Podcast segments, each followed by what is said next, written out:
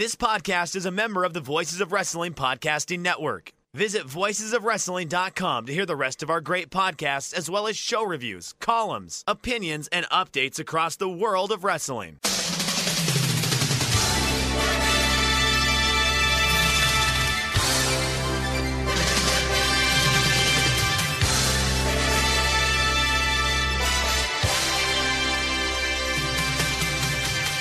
Hello everybody and welcome to the Super J-Cast. I'm Joel Abraham, joined by Damon McDonald. How's it going, Damon?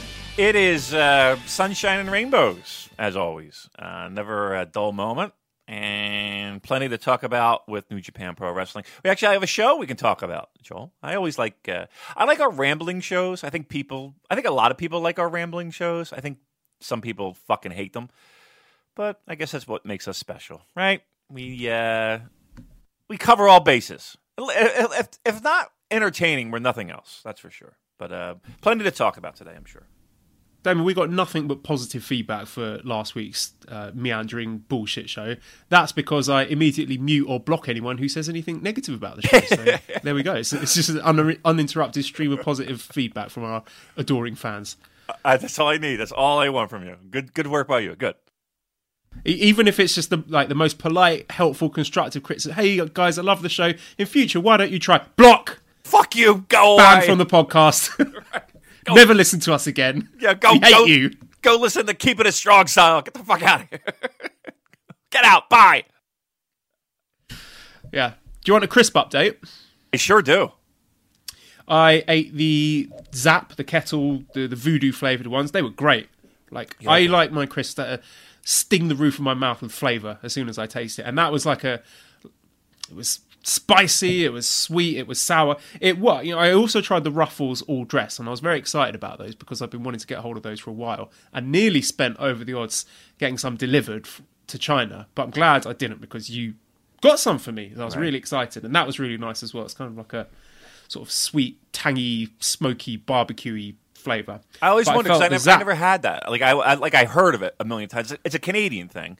And you never, never tried them? No, never. I, like the bag I got, mm. I was like, I should, I, I, I, I might get a bag for myself, but I, I didn't. Like I'm, like I'm, I'm in this half-hearted diet mood. You know what I mean? Like some days I'm just like, fuck it, I don't care. What does it matter? I'm fat. Who cares? And then there's other days where I'm like, oh, come on, get on. Yeah. So it's so literally it's it's it's a day-to-day thing at this point where you know. Um, and I wanted to get a bag, but I didn't get a bag. So, uh, so what is it like, barbecue-y or like? Give me a give me a flavor profile. It's like a cross between barbecue and salt and vinegar, like a more sort of tangy, spicy barbecue. Okay, all right. I, I but what I, I was going to say is I yeah, think the the Zap, the voodoo flavor were like that, but up to level ten. Wow. Ratchet up a few notches. I really enjoyed the voodoo ones. And I haven't tried the voodoo hot ones yet that you bought me. So I'm tremendously excited about those. I also had the uh, Doritos Flamin' Hot, which was nice. Again, good sign of a good crisp is that it leaves your fingers like bright red or bright orange, some kind of colour. Because when I'm at work, I, I eat my snacks with chopsticks because I don't want to get mucky fingers. But at home, go nuts. You know, you want that moment at the end of the bag of crisps where you can lick your fingers and suck all the, the goodness off. Sounds like a good date stuff. To me. I'm, I'm having the best time. See, that's how I ensure that I don't get depressed after holidays, Damon, by bringing back a whole suitcase full of snacks to keep me going until yeah. the next holiday. I'm going to take. I'm I also. Gonna, I'm going to take you up on that next time I go. I'm going to lo- really lo- like. I bring back snacks, but I don't bring back a ton. But I, I think uh, fuck. magazines and and programs and shit. I'm going to just bring back a, a luggage full of strong zeros and fucking just treats. That's all I'm going to do. I also really enjoyed the marshmallow peeps, uh, which I had a brainwave to roast them, and the sugar on the outside caramelizes, the middle goes with goo. It's delicious. And I, I've been sharing them with some close friends at work, but there was a person at work who I don't like very much who came up and was like, oh, can I have one of those? And no, it wasn't that. It was Mally was saying, hey, does anyone want one of these? And I called her out and I was like, Mally, these are my treats that Damon got me all the way from Philly. You can't just go offering them to other people. And then another teacher who I don't like very much said, oh, can I have one? And I was like, mm. And I, I, I like pulled a face and made a bit of a scene over it. I was like a, a petulant child. I was just like, uh, all right? And she could tell that I didn't really want her to have one, but she took one anyway. And she was like, oh, you don't seem very happy about this. And I was like, well, you, when's the last time you shared a treat with me? You've never done it. All right. Uh, am I a dickhead for no. making I, a scene about this? I think you're fucking great for it. Actually, I, I applaud you for that.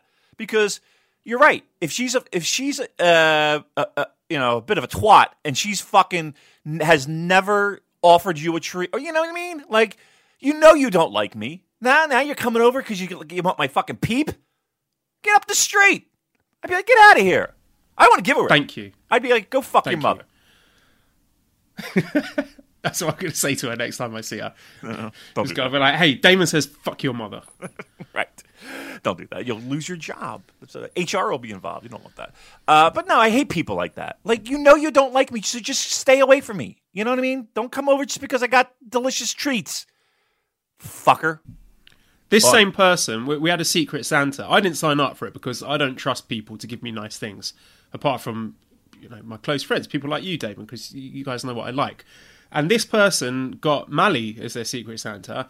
And l- let me tell you some of the presents. One was uh, a twenty R M B note, which is about like two dollars. One day there was a packet of uh, Post-its, sticky notes. One day was a soiled coffee cup. The so th- this is the kind of person we're dealing with here. What? Two dollars? Like just literally just two? Like yeah. The, yeah. What a what a. See, I hate. Look, I get the fact that I look. I don't like. I don't particularly like doing the Secret Santas because, um, I feel like, like I don't want to be the guy that just walks into a fucking convenience store and gets a gift card. You know what I mean? Like, I don't want to be that guy.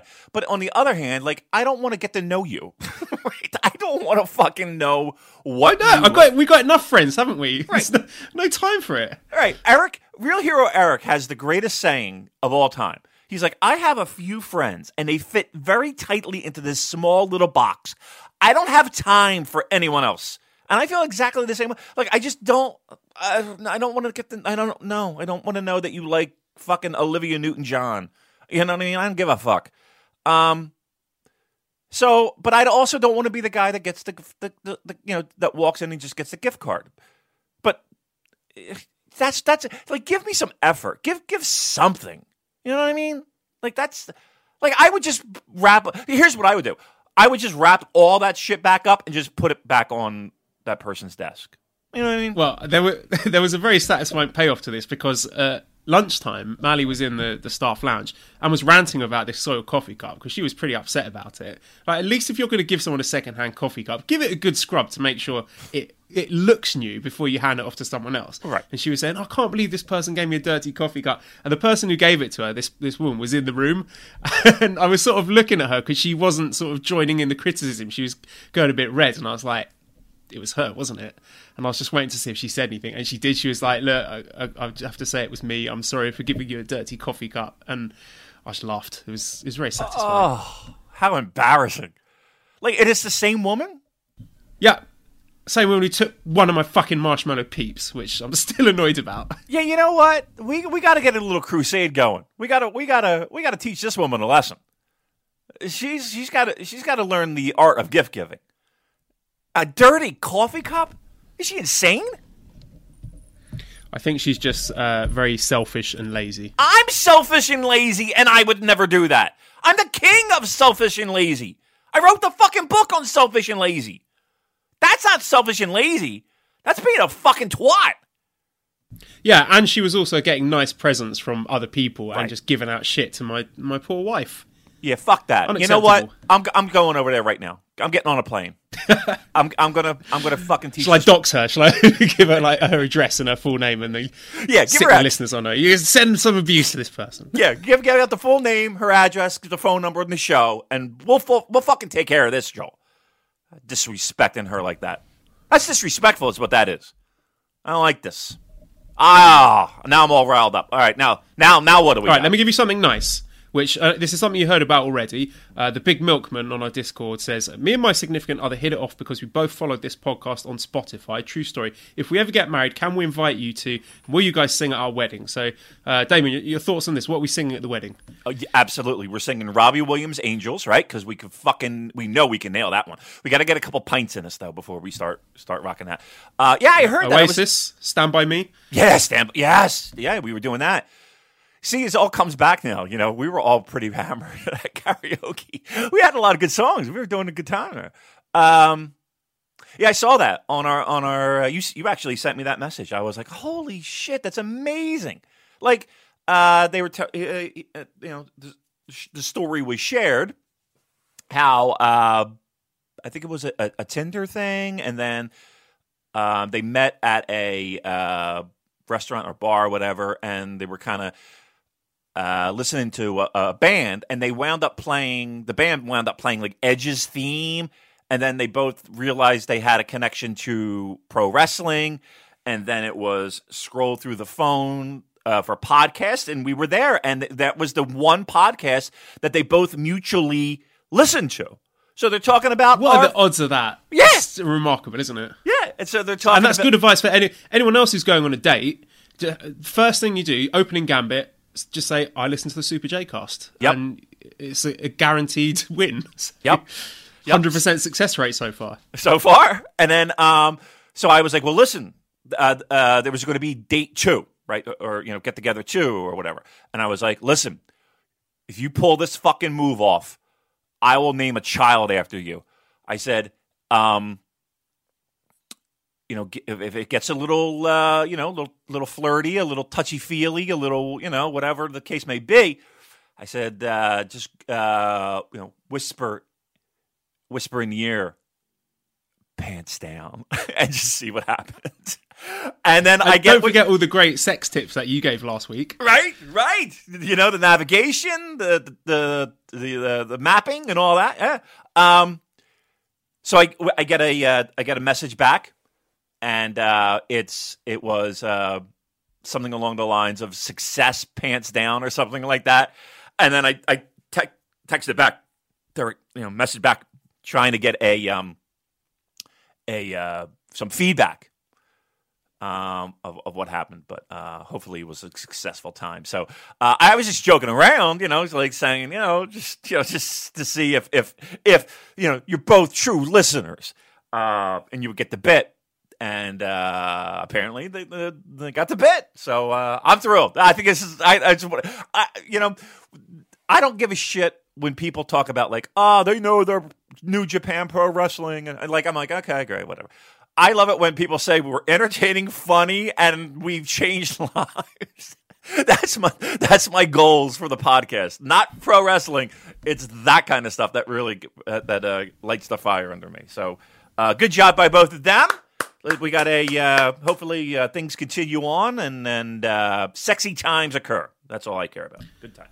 Okay, the last uh, off-topic thing I'm going to throw at you before we start is um, uh, Rob says, what game did Damon end up playing? What are suggestions helpful? So you were asking for, uh, you, you tell us, what were the criteria for the game well, that you wanted to play? Yeah, so I got a, I, I have um, special instructions by trained professionals. I haven't had a good month, guys. Um, it's been really rough. Uh, to kind of keep busy. I keep my mind busy. Um, and I feel like I already do with a million things that I have. But here's the problem, too. Um, it's my slow season for sports. You know, hockey, the Flyers, got, they didn't make the playoffs. Um, and I don't do a ton of Sixers. And basketball team, even though they were in the playoffs, they... Um, We have a we have a guy who, who is mostly basketball. I don't do a lot of basketball. Uh, and Phillies baseball, um, you know, it's hit or miss. So Eagles and Flyers are really my bread and butter, and they're done. So it's kind of like, okay, I got a lot of free time in my hands. I can think about all the things that might go wrong in life. Fucking, here we go. Uh, so I, again, video game was a suggestion, and I don't. Again, I, I play video games, but I don't really play video games. Right? I'm not really good at them. So, Titanfall two was a game I was like, ah, oh, this looks kind of cool. You got this fucking mech warrior robot thing, and you hop in it and you kill shit, and it seemed like a fun idea to me. So I I played the whole game. I played the whole game yesterday from from beginning to end. Played it um, on easy. Let's be truthful here, on easy, because I, I I I have five thumbs when it comes to, like, I don't I don't remember I even have things. Like, I don't even remember. Oh, I have that gun that does that thing. I don't even know how to get there, but okay, I have it, and I don't. I guess I can use it, and like I don't know that stuff. I just just fire shit. Um, and apparently, I have the most inept squad. You know what I mean? Like, everything has had to fall on, fall on me. Like I, I felt like, oh, I got finally got this guy beat. This whatever this fucking flying thing. I finally got this thing beat, and then they, it's like another wave, and it's just like, wait, I just fucking, we're not done yet. I gotta fucking do more. What else do you want from me? And it's like, squadron, get to the fucking thing. You're our only hope. Why is it always on me? I am. Where are you? This sounds horrible. This sounds like a really stressful and it upsetting really, experience. Yes, it was. It was not fun. It was fun beating the levels, but there, I was, yes, I, I, I, my fucking blood pressure was going. I could feel it in my neck. My hands hurt. I was just like, how is... And then, I like, there's this one level. Like, you have to run and jump and, like, you're, like, wall running, right, is, is the best way I could describe. So you, like, you have to hit, jump, and then run, and then jump to another thing and run. And I'm like, like, that, those levels and, like, There's, there was, a, I guess they call what the bosses, like the big fucking tough ones you got to beat. There was one of those that I just could not fucking. I'm like, how? I, what do you want? And here's the thing too, like, there's no guide, like there's no fucking, like you, they just drop you off in a level and it's like, okay, figure it out. And it's like, I don't know where to go. Give me an arrow, a fucking direction. Somebody tell me where to go. And I'm just, you know, I just, I don't know where to go. So then here's the thing about it though. I had to go online and like look through, like I did, like walk through. And there was this fucking jabron who was, you know, doing the whole thing, recording it, and like he gets through it in like two seconds, and I'm just I'm like, all right, but like I, there's like a little hole. I've never found this little fucking hole, or even known to go in this thing to get to this next thing. I'm like, how do you people do it? Like, I mean, I'm, that's my question. How the fuck do you people do that? When I say you people, people who play video games. Like, like doesn't that frustrate the shit out of you? Like, I see you all the time when that sh- this game, and you're like, oh, I got to get through this monkey thing, and I got to kill this guy. And I'm like, I-, I don't know if I have the patience for this. I just want to, here's what I want to do. I just want to drive around. Like, here's what I like. I like Grand Theft Auto, and I, just, I don't, but I don't like playing any of the missions. I just like driving around, getting on a motorcycle, seeing how far I can fucking jump, see if I can jump over shit, shoot a couple people, run them over, that kind of shit. It started off so wholesome, like just driving around, jumping around, to... just shoot a couple of innocent civilians. Right. Well, here's the thing. I, I kid you not. I spent one day playing Grand Theft Auto, just like driving regularly, like seeing how how legitimate I could drive. Like, so I would stop at the red lights and I would parallel park. Yeah, that's fun. That is yeah. fun. That's a fun self-imposed challenge. Yeah. Like, just to fucking, yeah, I do that. Obey the law. Yes. Obey the law. Yes. Yeah. I want a game where you obey the law. That's what I want. I want a game where you do laundry. Old clothes. Shit. Uh, but yeah, so that was, I played Titanfall two. Um, but I have a lot of sports games, like I like hockey and, and, and all that. But I played that, and then I I, I have Spider-Man. I haven't even put what, it what in. What console? The... Are you playing this on P C play... or have you got a games console? I have, well, I have a laptop that was originally for Steam games, but I fell, I was just like, I just, I don't know. It just didn't do anything for me. I tried. But then I had a, I bought a P S four uh, because it was on sale during Christmas. And uh, I was like, ah, why not? You know, what the fuck? Um, I have Spider-Man. I haven't even opened it. I haven't even taken it out of the shrink wrap yet. I've heard really good things about it. Yeah, I heard it's pretty, like, you know, it's like in New York. I just want to go, like, crawl and, like, shoot my web at Madison Square Garden. There's Madison Square Garden in there, right? You can go, go to Madison Square Garden. I want to go there and just shoot a web. Web. All right, nobody gives a fuck about me. Um, they care about New Japan Pro Wrestling, Joel. I don't know. Do they? I think they do. That's why they're here, right? Not for this nonsense. Well, maybe they are. But who cares? I don't know. New you Japan tell Pro. Us. I think I when we start talking about New Japan, maybe there's a lot of listeners who are like, right, that's enough, and... Right. You know, just stop listening and move on to do something else. Mm. I think you're right. But you lead the you you lead the way. So that's what I did. Titanfall two. Um, frustrating. I did, but I did the whole thing. I, I completed everything. I got the credits and everything. And I don't know.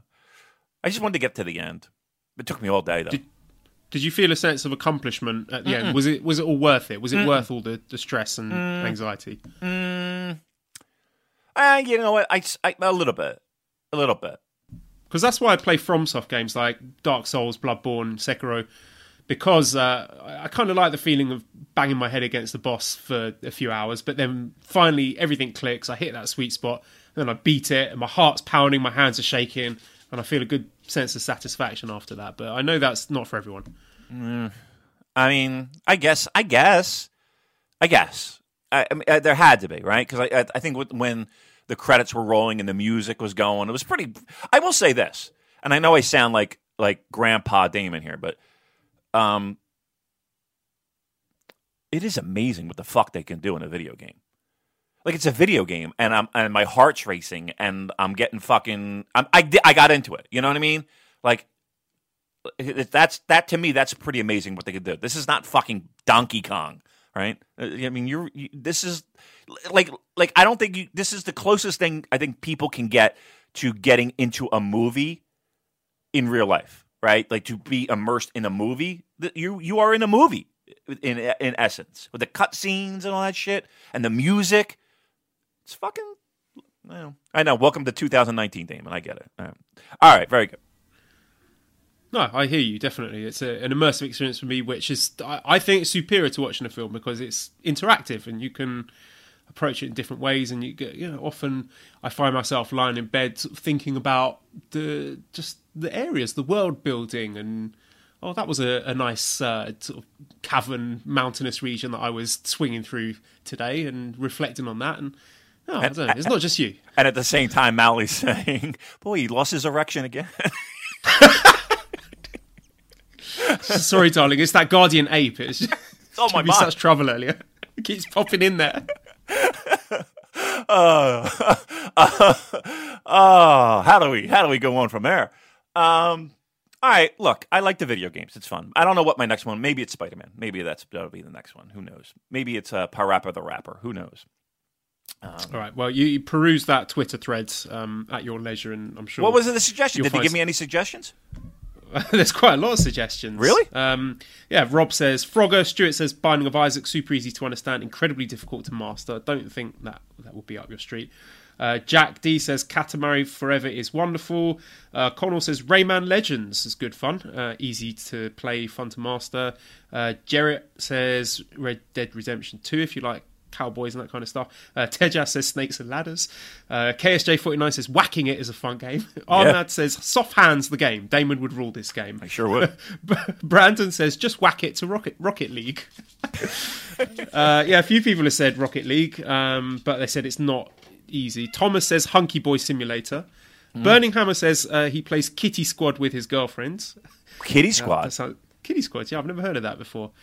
Um, Tom also recommends Red Dead but with uh, auto targeting switched on because that makes it easier. Murdoch says X COM two. Um, so yeah, there's a load of, I, I mean I won't read them all, but there's a lot of good suggestions here. So um, oh, Lord Taichi's number one disciple says Shenmue, obviously the, the best game ever. And now you might actually like that. Really? I might recommend Shenmue to you. Yeah, you can just sort of walk around this little Japanese town, go to the arcades, go to the shops, buy some crisps. Yeah. Sort of walk around, just enjoy yourself. You don't have to do the sort of story narrative of avenging your father's death. You can just sort of potter around the, the streets and I want to buy chips. Have a nice, yeah. relaxing time. Yeah, I would do that. All right, maybe I'll do that. Is it on P S four? You can get it on it. It is, yeah. I, yep. I, I, I might do that then.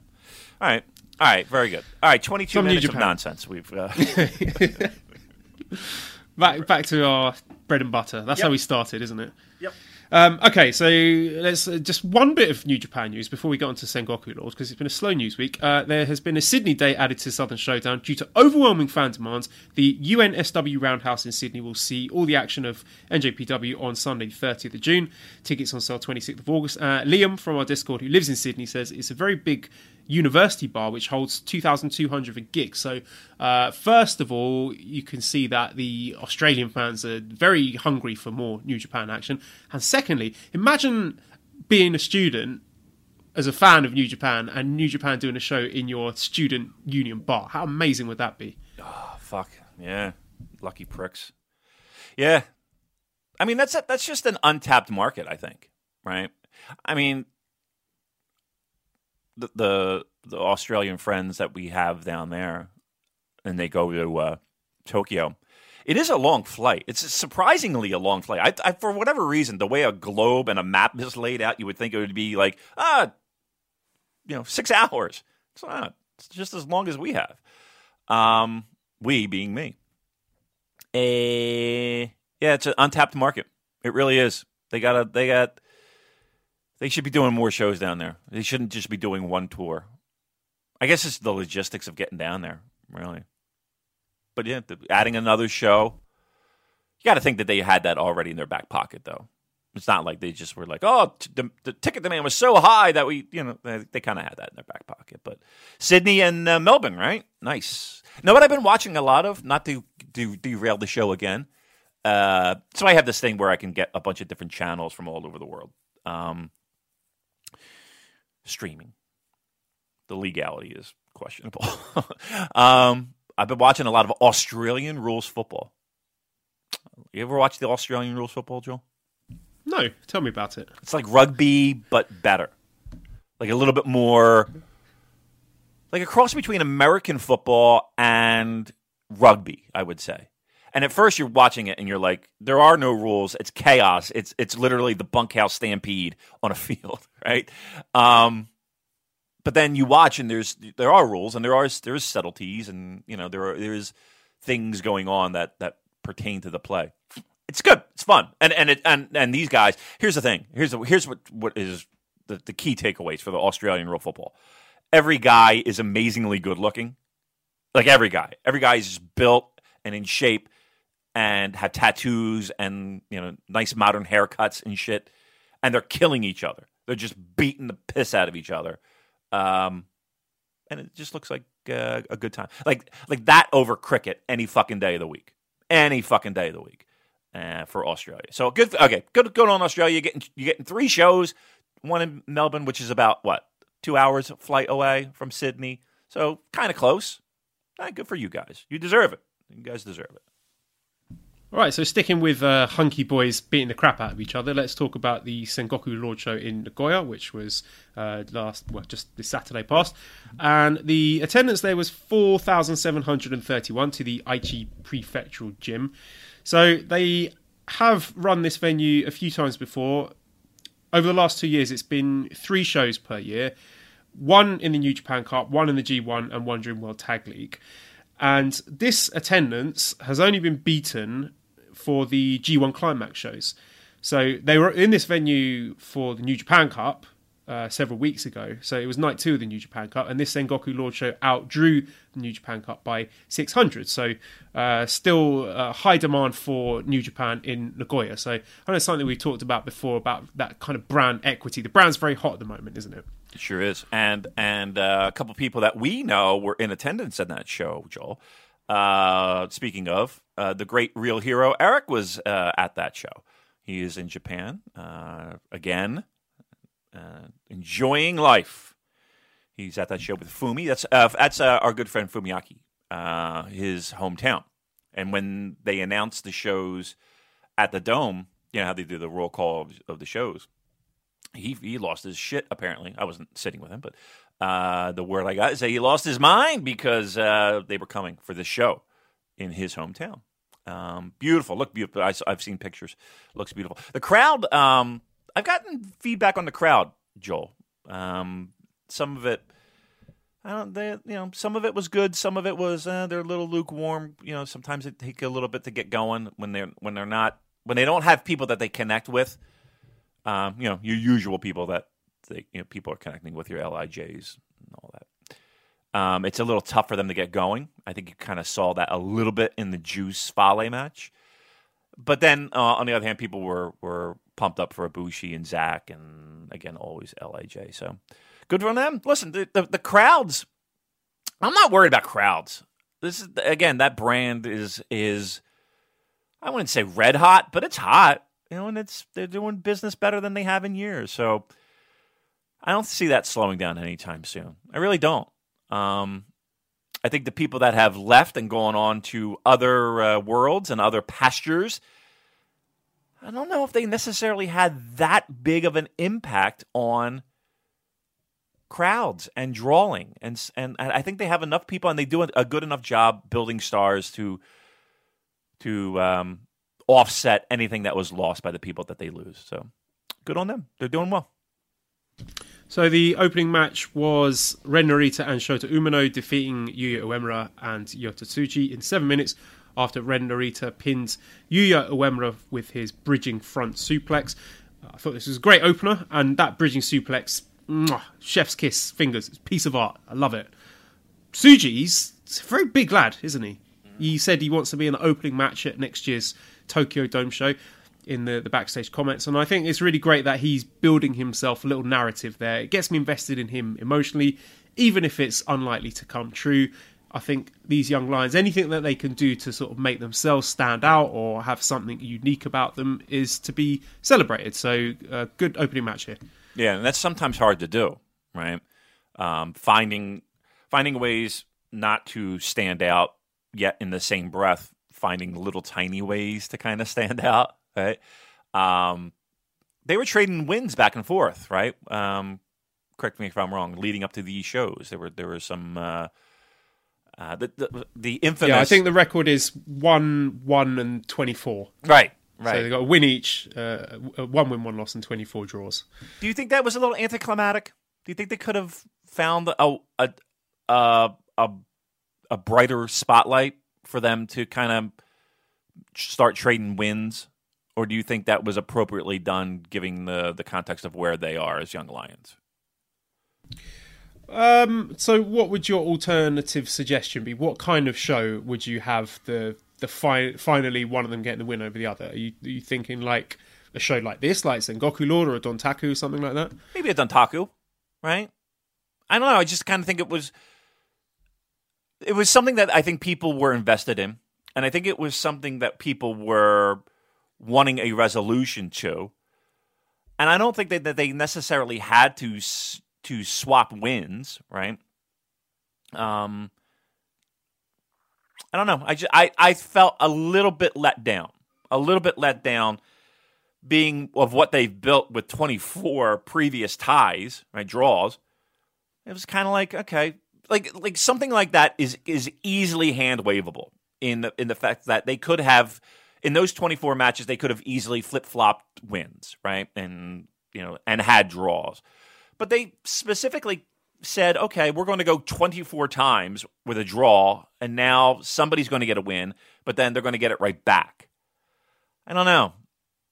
I felt a little bit let down. I thought I felt that we had a build, we had something that people were invested in in the young lions. And I think in a little bit of a brighter... I'm not saying you do it at the fucking Dome. I'm not saying you do it... You know, but maybe at a Dontaku. Maybe it's just a little bit more of a brighter spotlight than some kind of throwaway show, Road to show. Am I off on that? I don't know. I, th- no, I, just... I, I hear you. Maybe the intention is they want people to tune into these Road to shows. Like, oh, hey, Tsuji finally picked up a win here. You should check out this match and watch this show. Yeah. Yeah, maybe. I don't know. I just think that you invested a lot in that, and the fans invested a lot in that. Um, I think a, a little bit more of a payoff would have been great. Um, but maybe I'm just splitting hairs. Yeah. yeah. Scampy agrees with you for what it's worth. Thank you. Thank you, Scampy. I appreciate that. Always uh, always hopping in on the hot takes. And the second match was a very fun ten-man tag match where Suzuki-gun team Takamichi Noku, El Desperado, Yoshinobu Kanemaru, Minoru Suzuki and Taichi beat the team of Jushin Thunder Liger, Toa Henare, Tomoaki Honma, Yuji Nagata and Satoshi Kojima. Taichi getting the win over Henare, following where it says on the website Seitei Jujiro, which was the uh, stretch plum, but before he was calling it the Holy Emperor's Crucifix Tomb. So I don't know if that's what that is, the Japanese translation of that, or if he's changed the name, but uh, Taichi picking up the win here. Again, very fun, like you talked about it before, that sweet spot on the card, the second match in, always a lot of fun. And uh, Voices of Wrestling tweeted out actually that um, I think these they think these ten-man tag matches are, or the multi-man tag matches in general, are underappreciated because they're always really good, high-paced, entertaining, well laid out, and people hand wave them because they happen so often. But let's give them a bit of credit here because I really enjoyed this one. Uh, Taichi felt like the biggest star in this match, and I know this is not just me uh, saying that as a Taichi fan. This is not something that the Taichi fans have all conspired as backstage to say, okay, so we, we're going to say he sounded like the biggest star in this match. Like, that genuinely, he came across as that in, in the match. He was getting really loud reactions from the fans. Seems like they are heating him up for his big match against Jeff Cobb, or uh, Jeff Piglet, as he's calling him. Great translation and uh, context from Tom Partridge, who was joining the commentary table there. Did he? And you wouldn't know. He never heard him. Right? There times... I, I noticed, uh, Tom, did you? If okay. You're listening, I, I thought the little nuggets of wisdom he was chiming in with were very illuminating, so much so that I've got them down in my notes here. Uh, did you really? Um, oh, yeah, okay. I right. thought it was great. Um, who is also seen this match was building something going on between Suzuki and Liger. We nearly saw Liger's face. His mask nearly came off completely. Mm-hmm. So just a few questions here. Lee says, who faces Liger at the Dome? And Oscar Rooney says, Suzuki versus Liger, is it happening? So could we be getting a singles match between Suzuki and Liger, or is this just building up the multi-man that's going to be happening next week? Hmm. You know what? I never really even realized I wanted a Liger-Suzuki match at the Tokyo Dome. Now I kind of fucking want it. I kind of do.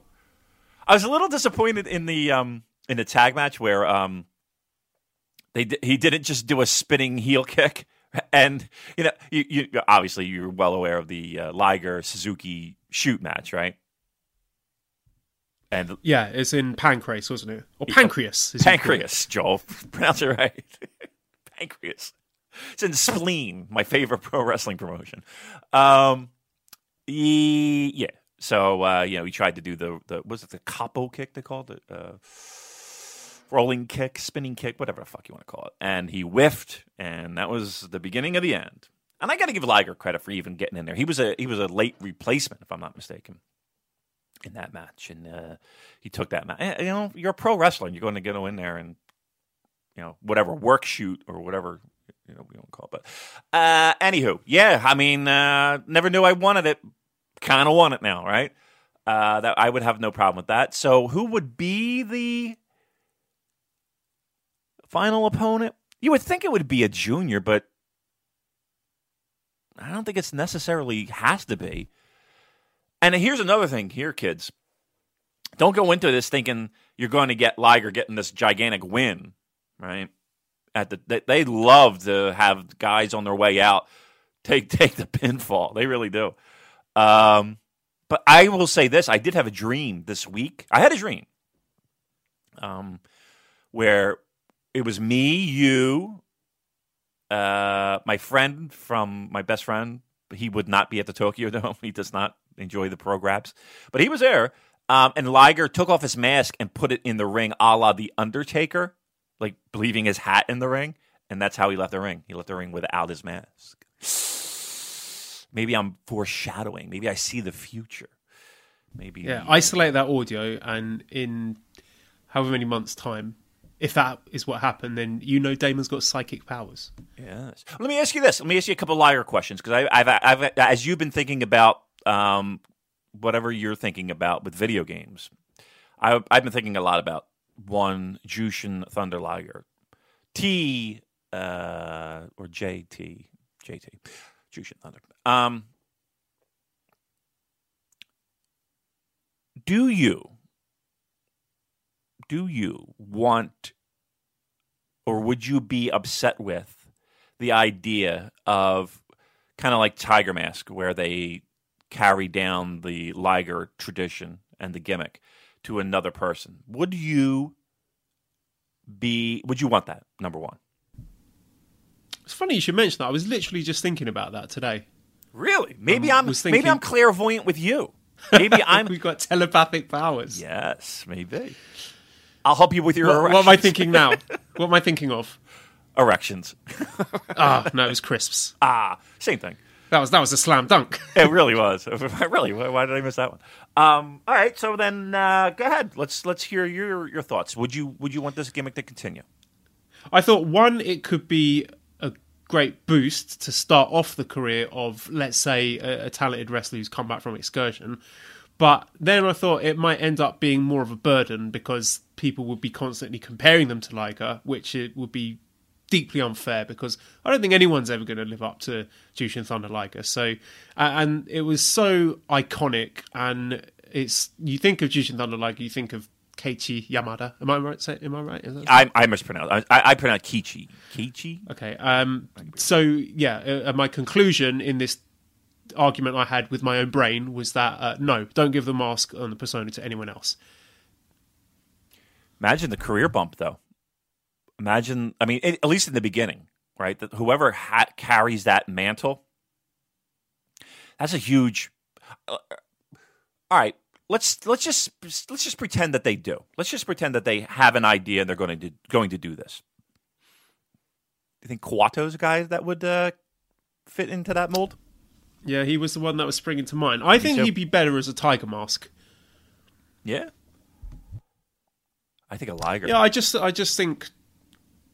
Being the second Liger would be too much. The expectations would be too much. People would might, may even turn on the person who's been foisted with that. And it was such a weird gimmick to start with. And Yamada did so well to turn it around and make it his own. And almost disrespectful in a way for someone else to be taking it. Something that really is synonymous with the man and the mask. Okay. Now, again, I wouldn't necessarily say, like, for career longevity and what he meant for the company and what Liger, you know, has accomplished, just, it's hard to do, but let's just put that aside.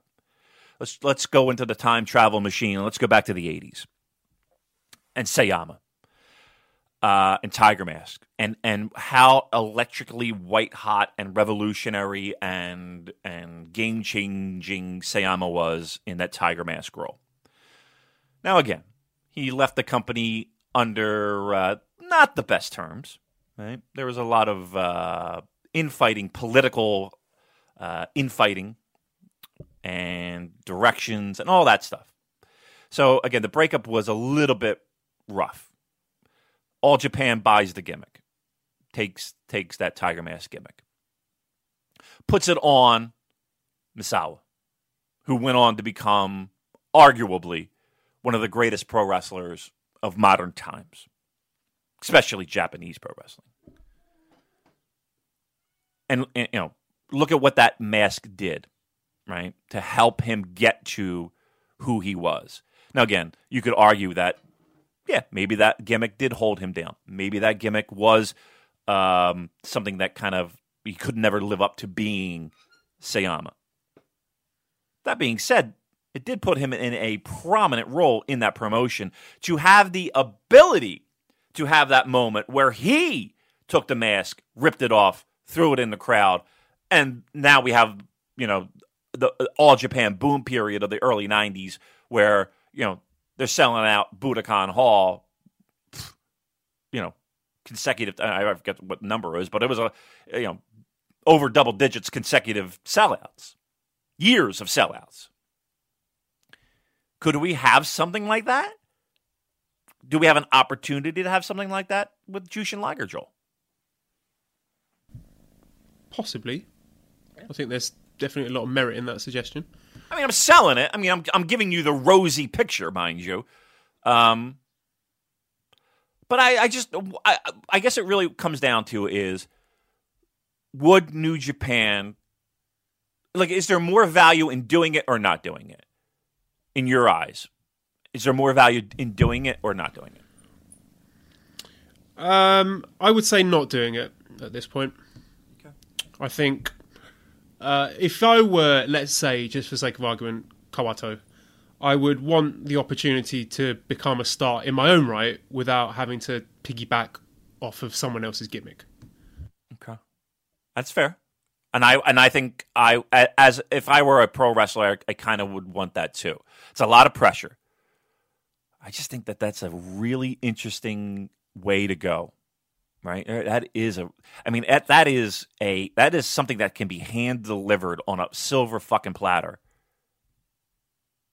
that they have right in front of him to build a really compelling storyline for one person that they want to hitch their wagon to.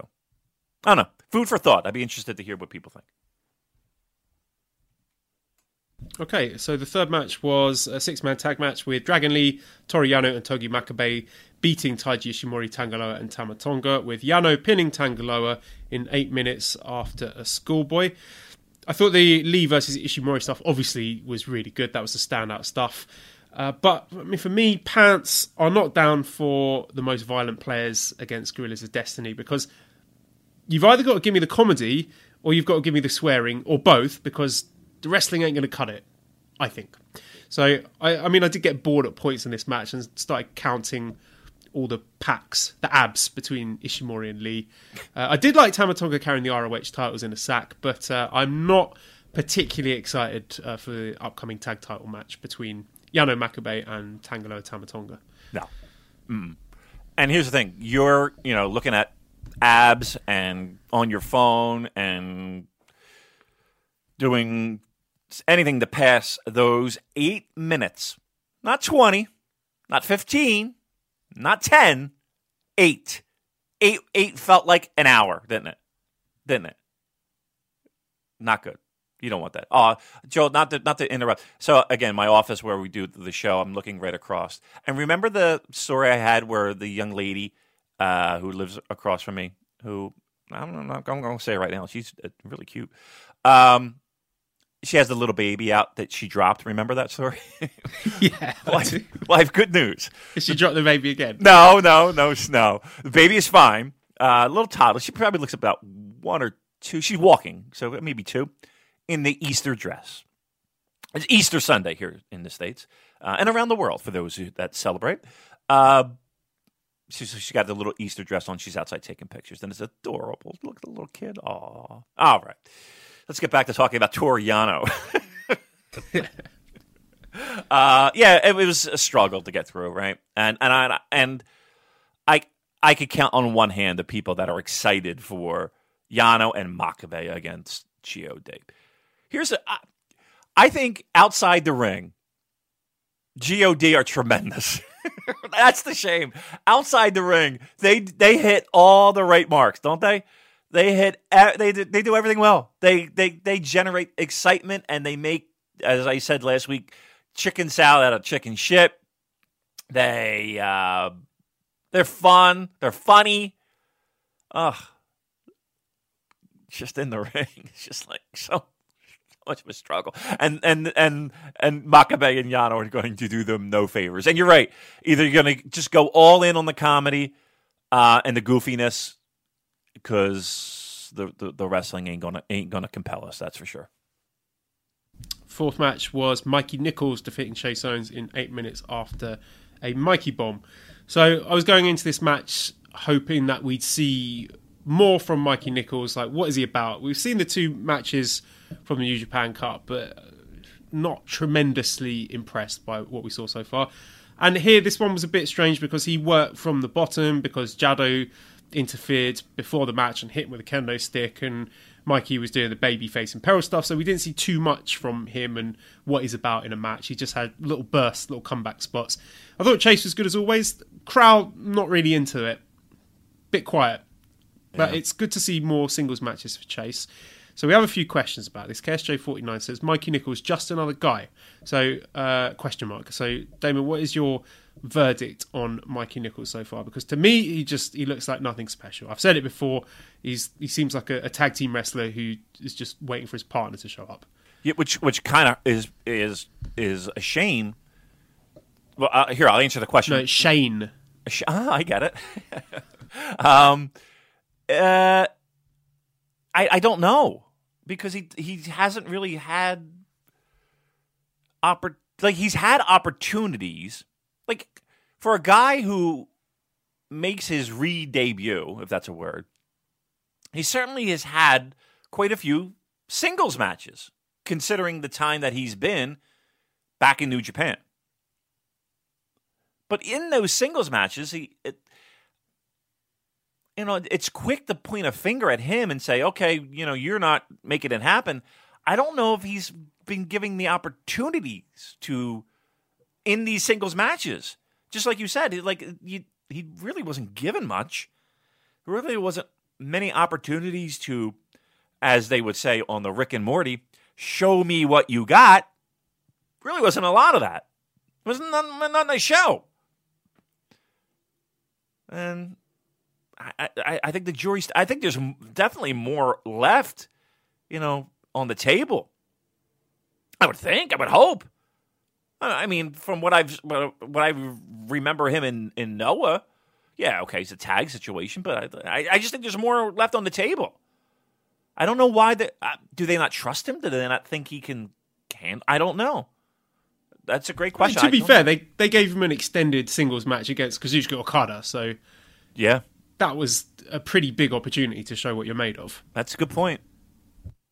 I mean, how many? He's had what?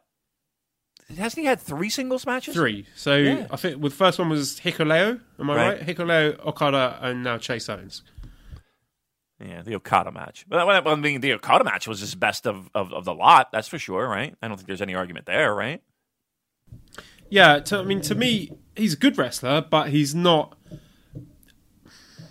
He's, he's he's not good enough as a singles wrestler in New Japan. My bar is higher for singles wrestlers in this company. And just when he's going through the sequences of reversals and counters and stuff, it's just it's lacking that speed and crispness that I've come to expect from New Japan. Fair. I think it's a fair criticism. I think it's a fair criticism. I mean, you know, who in that time span, there ain't many people, you know, in that position. I mean, aside from top, top level guys, that are getting three singles matches. The New Japan Cup helps skew those. But yeah, I, I don't know. I, I really feel like that there's more there, and and I'm good, I'm giving him the benefit of the doubt, and I don't know why, but I'm giving him the benefit of the doubt, saying he's just not given the opportunities in the in the in the way matches are being laid out to shine. But you know, as I say that, you know, you had a match with fucking Okada, you know what I mean? Like, and. You could have a good match with Chase. It's not like Chase is, you know, Nakanishi. Chase can go. I think he's proven that. I don't. Maybe it is him. Maybe I just talked myself out of it and said, you know what, fuck it, it is him. Hmm. It ain't working so far for me. I, I'll tell you that. I'll I'll go so far as to say, right now, it's not working. It's not working. Whatever's happened. So we we got to change that up real quick, or he's going to be Yoshihashi level chaos. I just hope that they can get in Shane Haste or Shane Thorne or whatever you're calling him sooner rather than later, because I think T M D K would be a very, very welcome addition to the New Japan heavyweight tag division, which, as we just talked about in the previous match, uh, is not particularly exciting at the moment. It looks quite stale. So if they can get uh, the Mighty Don't Kneel, then I think that'll be wonderful. But I don't know what the contract situation is, because uh, as far as I understand, Shane Haste is still with, under contract to W W E.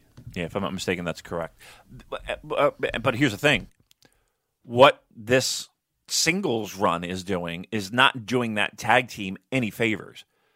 Like, you, you think if they reunite, everyone's just going to be like, hey, you know what I mean? Like, that's not, like, you're, he's not being buried, mind you, but he's not doing himself any favors in helping this tag team, you know, hit the ground running, right? They're going to be... I'll look- tell you what, they- The, the acid test is going to be, presumably he will get a U S title shot against Juice Robinson. I believe that this is where this is heading.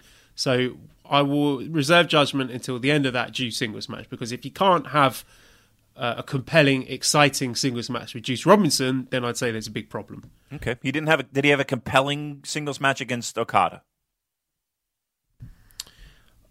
I didn't find it compelling because I, there was no he, he no emotional connection between right. me and Mikey Nichols, because and, it was only the second time I was watching him in New Japan, and there was no way he was losing, or you know Okada yeah. was losing, right? So yeah, right.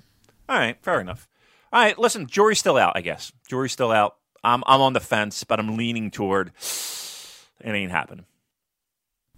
Next question then, at Death Roll B J J says, your feelings on Chase taking a loss? I feel like he's uh, really progressed the last year, and with him losing, I'm not seeing him making the G one. I'd pick him over Nichols personally. So what are your thoughts on Chase taking the L? No, I'm not, I'm not, I, I mean, what are you going to do with Chase? Honestly. I think it's good for Chase. The fact that he's been given quite a few singles matches this year is an elevation in and of itself. I yes. don't think the loss hurts him. I don't need him to be picking up a load of wins. I just the, the fact that they're giving him these matches and using him, he's like the sort of veteran hands to help get younger guys. I don't know if they're younger actually. I don't know how Chase how old Chase Owens is, but to help establish guys like Juice Robinson and Mikey Nichols, I think is a, a credit to Chase. Yeah, people like. There's got to be mid-carders, because there's not if there if there isn't mid-carders, then there's no stars, right? There's there's a reason. I don't. I, you're not going to give Chase the Intercontinental title, right? Chase has a role. It's okay that he he loses. You know, he's twenty-nine. Chase twenty-nine. Okay. Yeah. Pretty banged up twenty-nine year old. Looks older than that. Um, look. You don't. Not everybody's going to be a champion, and that's okay. This is not a. I, I did see stuff online. Do you, are you familiar with um, the? First of all, okay, sorry. He is actually younger than Juice Robinson. Juice Robinson's thirty, and Mikey Nichols is thirty-three. So the angle I approach that is totally wrong, because he's younger than both those guys. Yeah. So there yeah. you go.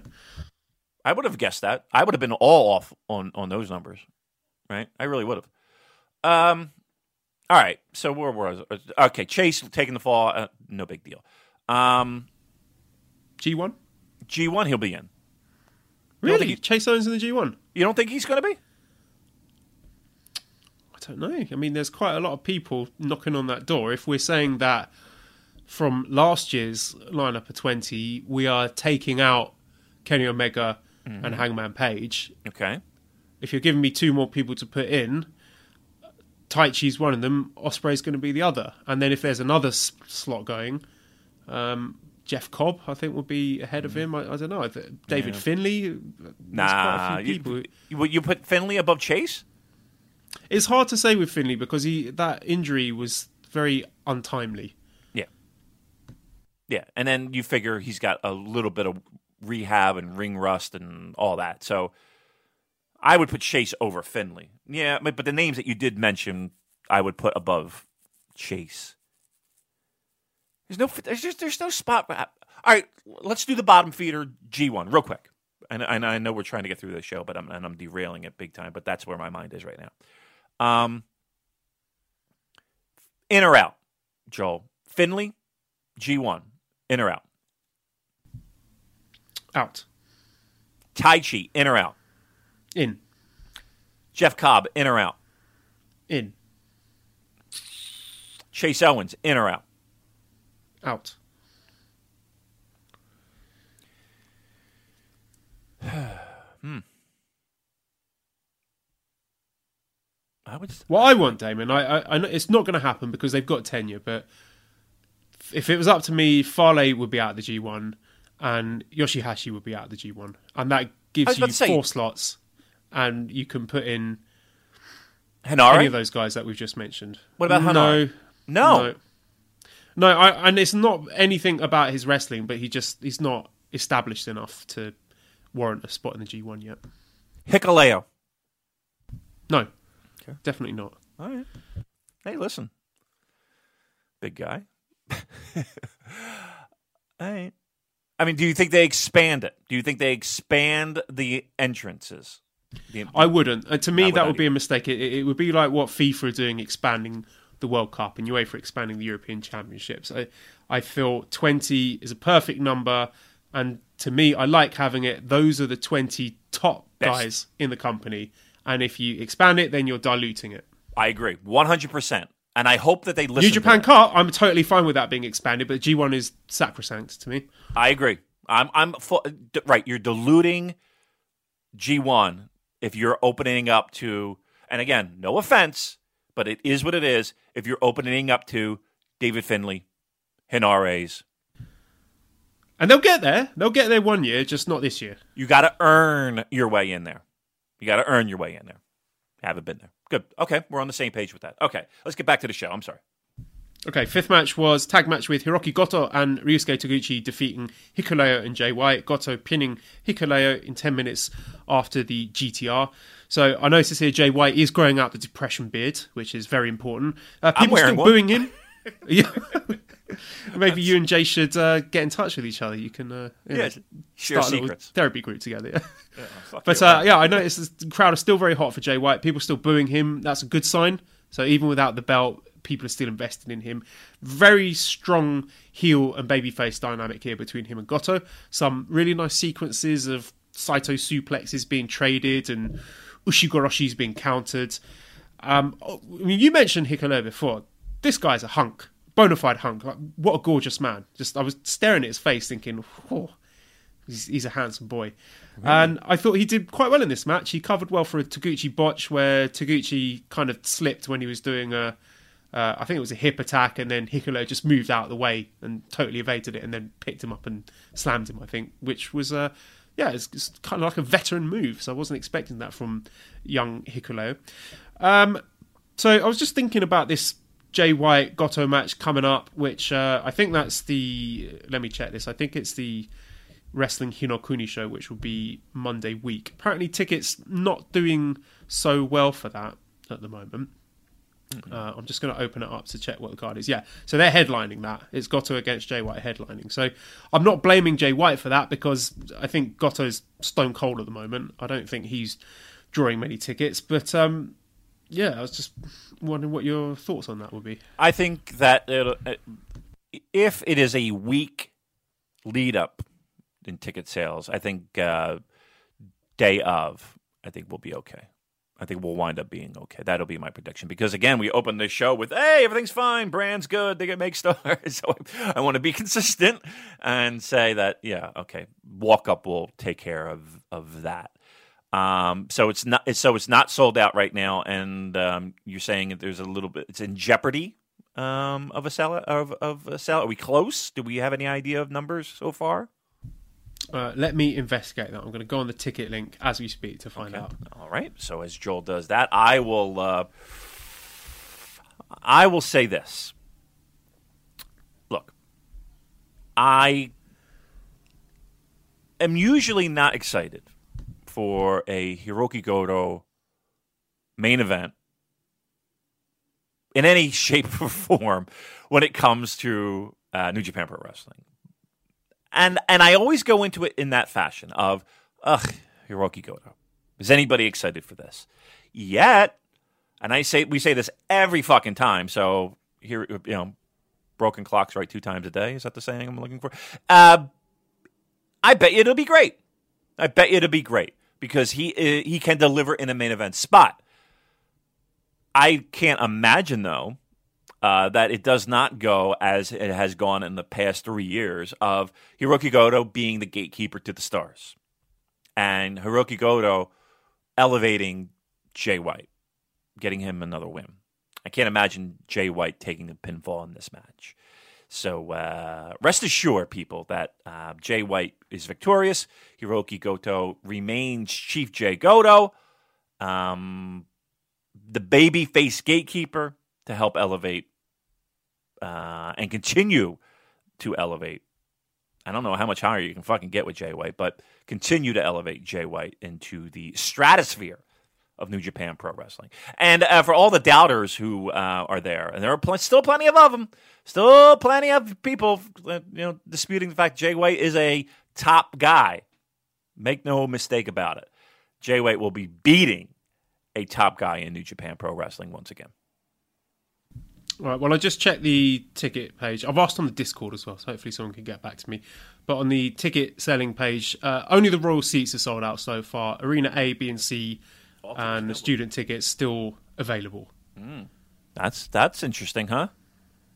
Is it, uh, now, now let me ask you this. I just sat here and talked about Jay White and how he is a star and how he, uh, you know, make no mistake about it. Are we putting this all on Hiroki Goto? Are we putting this all on his shoulders? Well, yeah, that's a tricky question. It takes two to tango, doesn't it? Sure does. Um, I don't know. I don't have any other metrics to judge any other recent shows where the head uh, Goto was headlining. What about that New Japan Cup uh, show? Was it Sanada who knocked him out in the first round? Were they headlining that? I don't know. I haven't done the research, Damon. Can't tell you. Okay, but but if you are one of those people that I just pointed my finger and wagged at, saying, uh, Jay White is not, he's not that guy. He's not a guy. And as much as you want to shove him down our throats, he's not that guy. Because I got, I got news for you. This whole week, I got, not this whole week, but a few times this week, I got some texts from a few different people who basically echoed those statements. Jay White's, I don't care what you do, what you say, he's not that guy, right? Does this help put a couple bullets in their chamber to kind of fire off into the sky and kind of harken back to and be like, well, what in the fuck is this? All right? Why, you know, because because because here's the thing. To me, you're not leaning on Hirooki Goto to, to draw this house. You're leaning on Jay White to draw this house, aren't you? Doesn't this fall on Jay White's shoulders a little bit? Yeah, well, there's not much support from the rest. I mean, the co-main event is that aforementioned heavyweight tag match with M V P against G O D. So yeah. He's kind of been stitched up a bit here. Yeah. I mean, I mean, this past show you had Zack and Ibushi headline, and you had Fale and uh, and Juice. I mean, did did, did Zack and Ibushi have a have a lot behind them?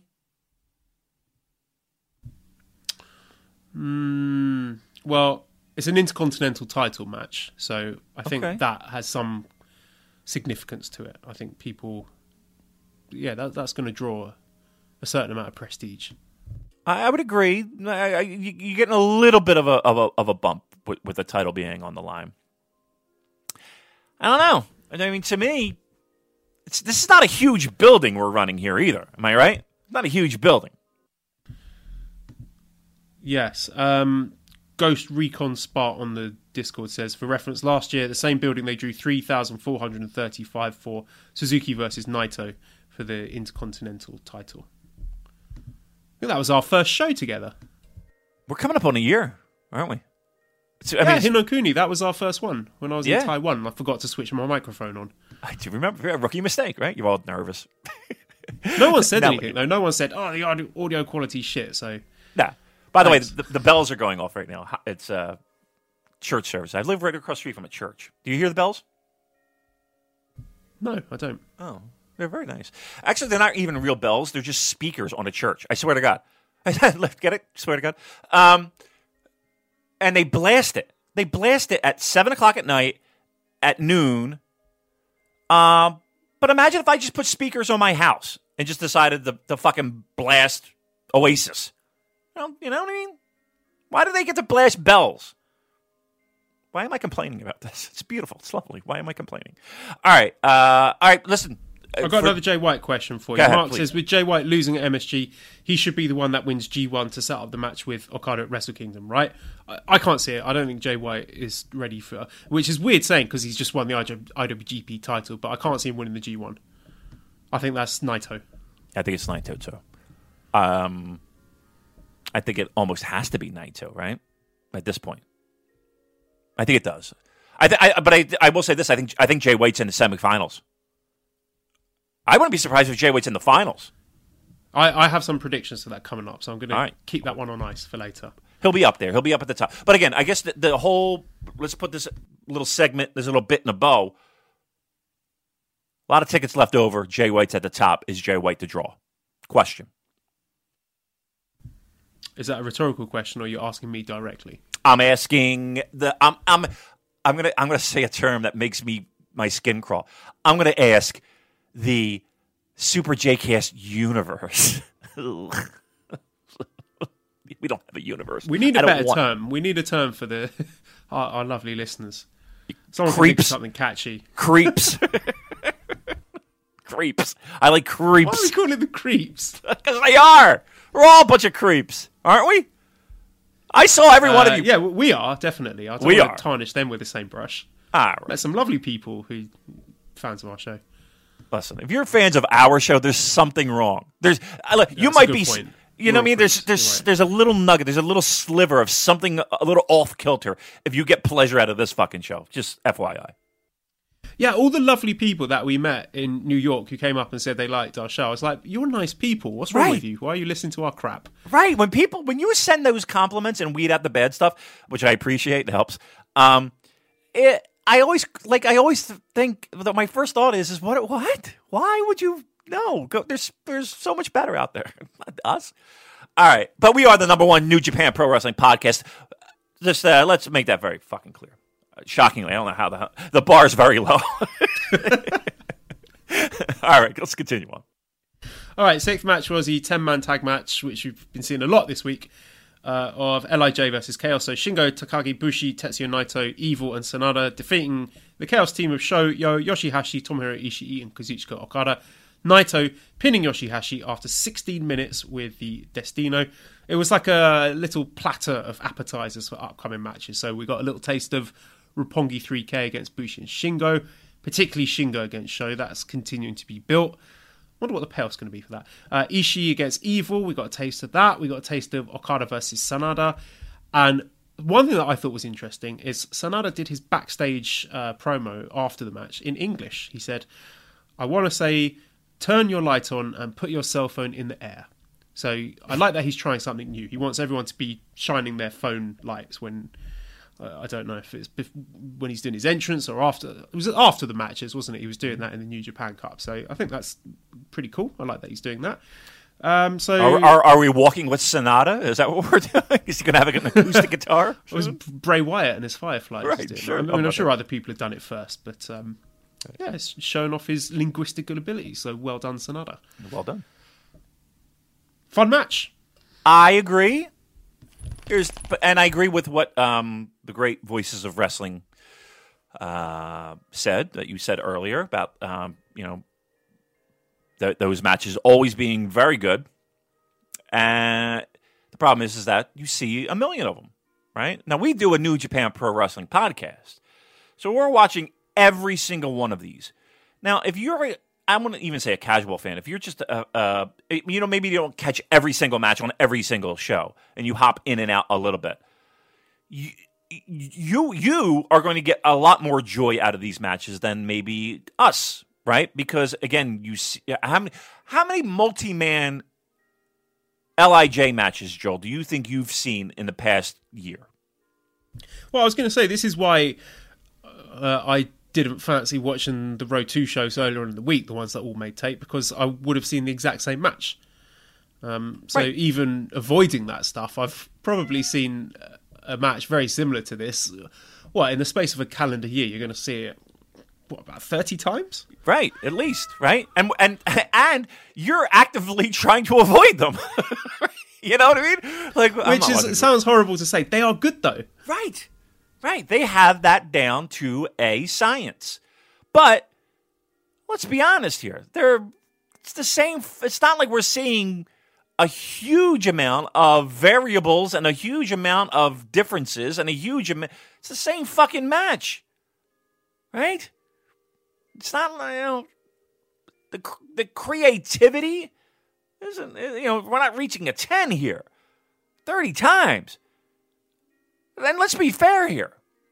If this were any other promotion, and I told you you're going to see basically the same match, the subtle differences here and there, depending upon who we're programmed with later down the road, but basically the same match thirty times in a in a calendar year, in any other promotion, your fucking head would explode, right? Now, the difference being is that the quality in the ring and the effort that they put forth, it varies, mind you, but overall they're good matches. You can't take that away from them. It's just, it's just again, how many days can you eat fucking filet mignon, right? How many fucking days in a row can you eat filet mignon? Yeah. Uh, I won't call it filet mignon. Maybe pizza.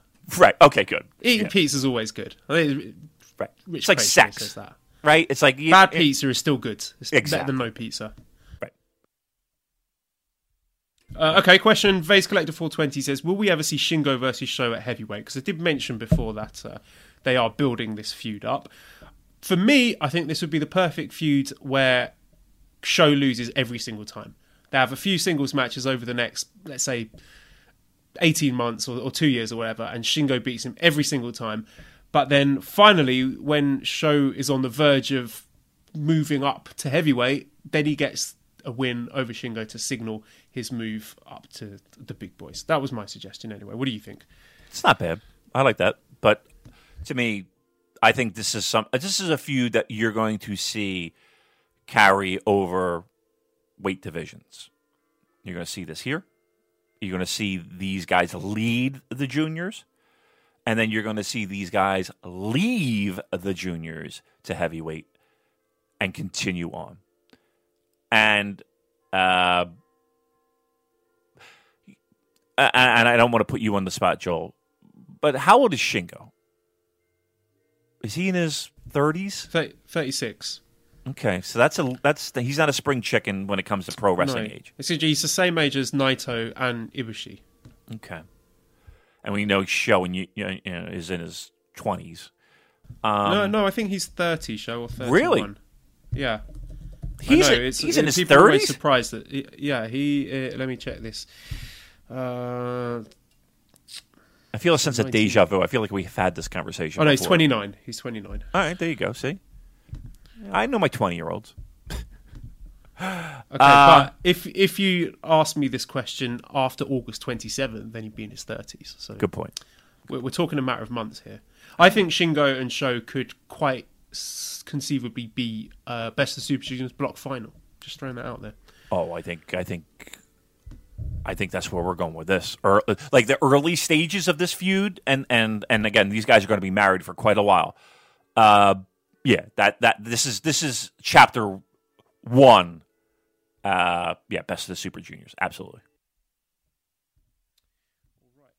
Um, also, something I thought was significant on night three of these Road two shows last week, Shingo got to do the closing speech, and I don't know if that was his first one. It was certainly the first one that I can remember, so they're starting to give him those opportunities on the mic, because I suspect we might have a few of those throughout the best of the Super Juniors, so I thought that was worth mentioning. And let's move on to the seventh match then, which is the I W G P U S Heavyweight Championship match. Juice Robinson defeating Bad Luck Fale in seventy minutes to get his third successful defence after hitting the Pulp Friction. So first thing that came to mind was Juice is wearing new gear. He looked a bit like, I don't know if anyone's ever played Golden Axe on the Mega Drive, and and the bonus stage in between each level, there are these little thieves who come and steal your magic pots, and they wear like those little hats and things. That looked like what Juice Robinson was wearing. But uh, I like this match. I thought this was good. Uh, very basic story. Farley was going after Juice's back to stop him from slamming Farley, and both guys built that up really well with their pre-match promos backstage. Juice was saying how he wanted to slam Farley, and Farley's going, I- I- I'm going to break your back, so you're not going to be able to do that. And those comments did uh, help to enhance my enjoyment of the match and the story of the match. So I think more wrestlers should be doing that, in giving little previews and hints about their upcoming big matches and what direction they're going to go in. So yeah, I, I really like this match. I didn't even mind the crowd brawling, because it led to the big spot of Farley slamming Juice onto the chairs, which set up the whole story of the match with Juice's bad back. And Juice is such a brilliant babyface. Crowd love him. Really good heat in this match. He sold his back brilliantly. And I enjoyed the finishing stretch as well, where Farley hit the grenade. So I'm sure there are a few people thinking that might have been it. But he kicks out of the grenade and then escaped from the Bad Luck Fall. Left-handed gods, uh, crossbody from the top rope. Another left-handed gods. Then he did the big body slam that we've been waiting for the whole match. Hit the Pulp Friction. I thought this was really good stuff. I enjoyed it a lot too, shockingly. And the, and the pace of it was, you know, it it, it got slow. And again, talking about the crowd, you know, some of the feedback I got from the, you know, people in the crowd were, you know, nobody gave a shit about Fale, blah, blah, blah, blah, blah. But okay. That being said, I, I thought Fale, I thought Fale worked really hard. I, and I thought Fale did what he could to make this a really solid match. And make no mistake about this, that's a big win for for for Juice, because I still think in people's eyes he is a certain level and he is a certain uh, uh, pecking order in New Japan. And getting a win over Fale, a monster, right? Who to me is, you know, top rung Bullet Club. I mean, behind Jay White. Who, who's uh, who's behind Jay White in Bullet Club? Fale, right? That's a big win, and and again, a monster, and I'm able to to kind of fight back, and I, I think there's more to that story, and and and we talk about important wins and people getting big wins and kind of, you know, putting them on the fire, so to speak. That's a that's a big win for a guy like Juice, in my eyes, anyway. I I, I think it's I think it's. I don't want to go so far as to say it's like a career-defining win, but to me, I think that's a that's that's a more significant win than, say, like a Cody or uh, you know uh, you know obviously like a like a uh, uh, um, lower-level Bullet Club or lower-level uh, L I J. Like, to me, Fale, that's a that's a rung above on the ladder. Getting a win over a guy like that, or even like a Goto at this point. Well, maybe not Goto. But I think they're neck and neck. Like, I think career-wise, getting wins over guys like Goto is is, or getting getting wins over guys like Fale is just as as important as getting wins over guys like Goto, in my eyes. Yeah, I, I also want to take the chance to single out Fale for some praise, because we've been giving him a hard time over the last year. Because to be fair, his G one was not good, but he's done well in his last two singles matches against Okada and Juice. Top quality opponents, mind you, but I think Fale played his part, played his part well.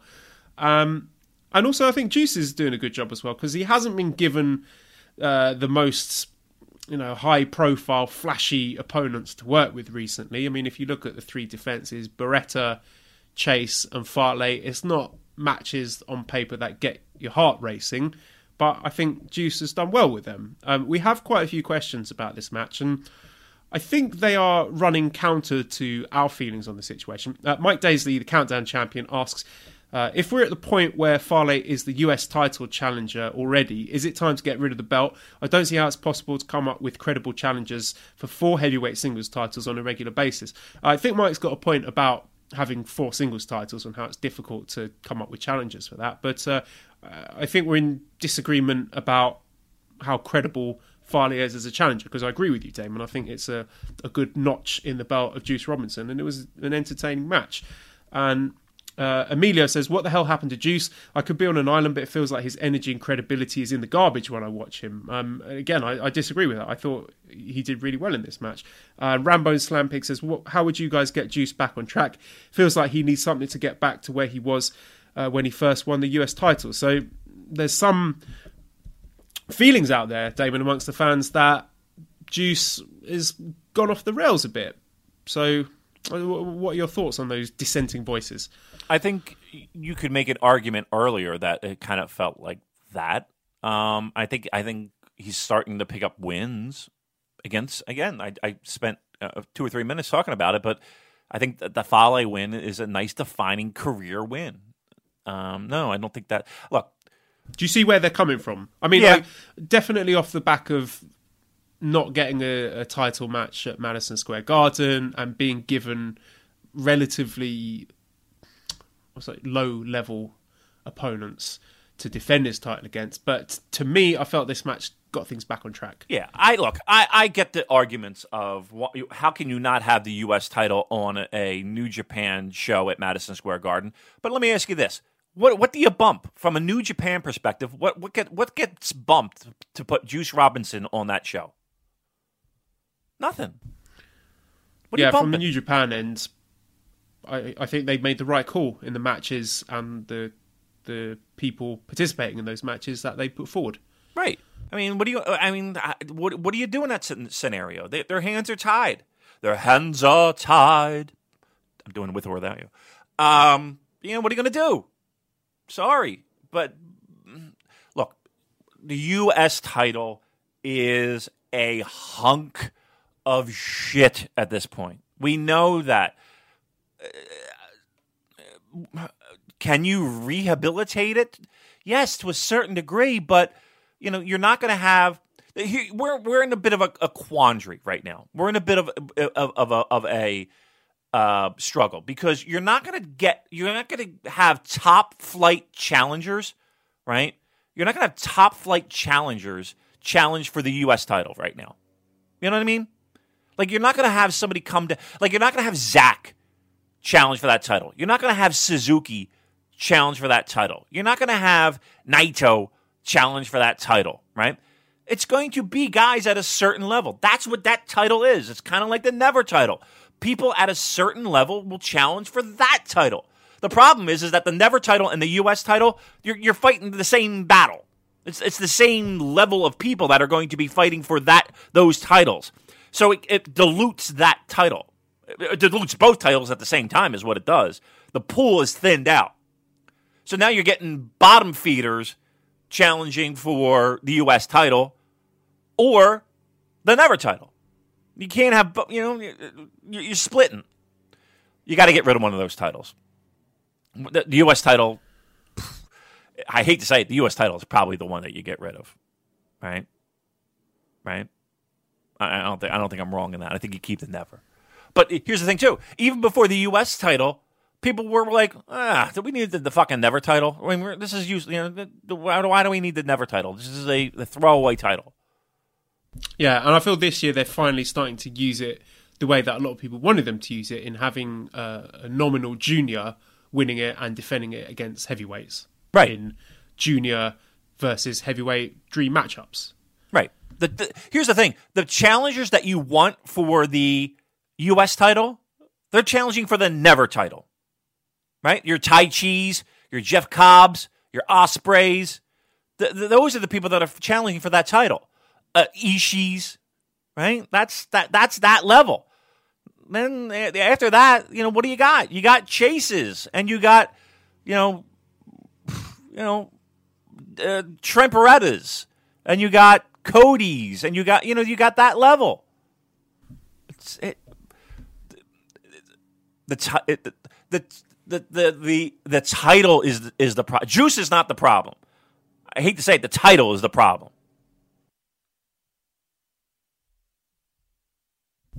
Yeah, I I think there is some value in it, in having it as something that can headline smaller shows, and particularly smaller shows abroad.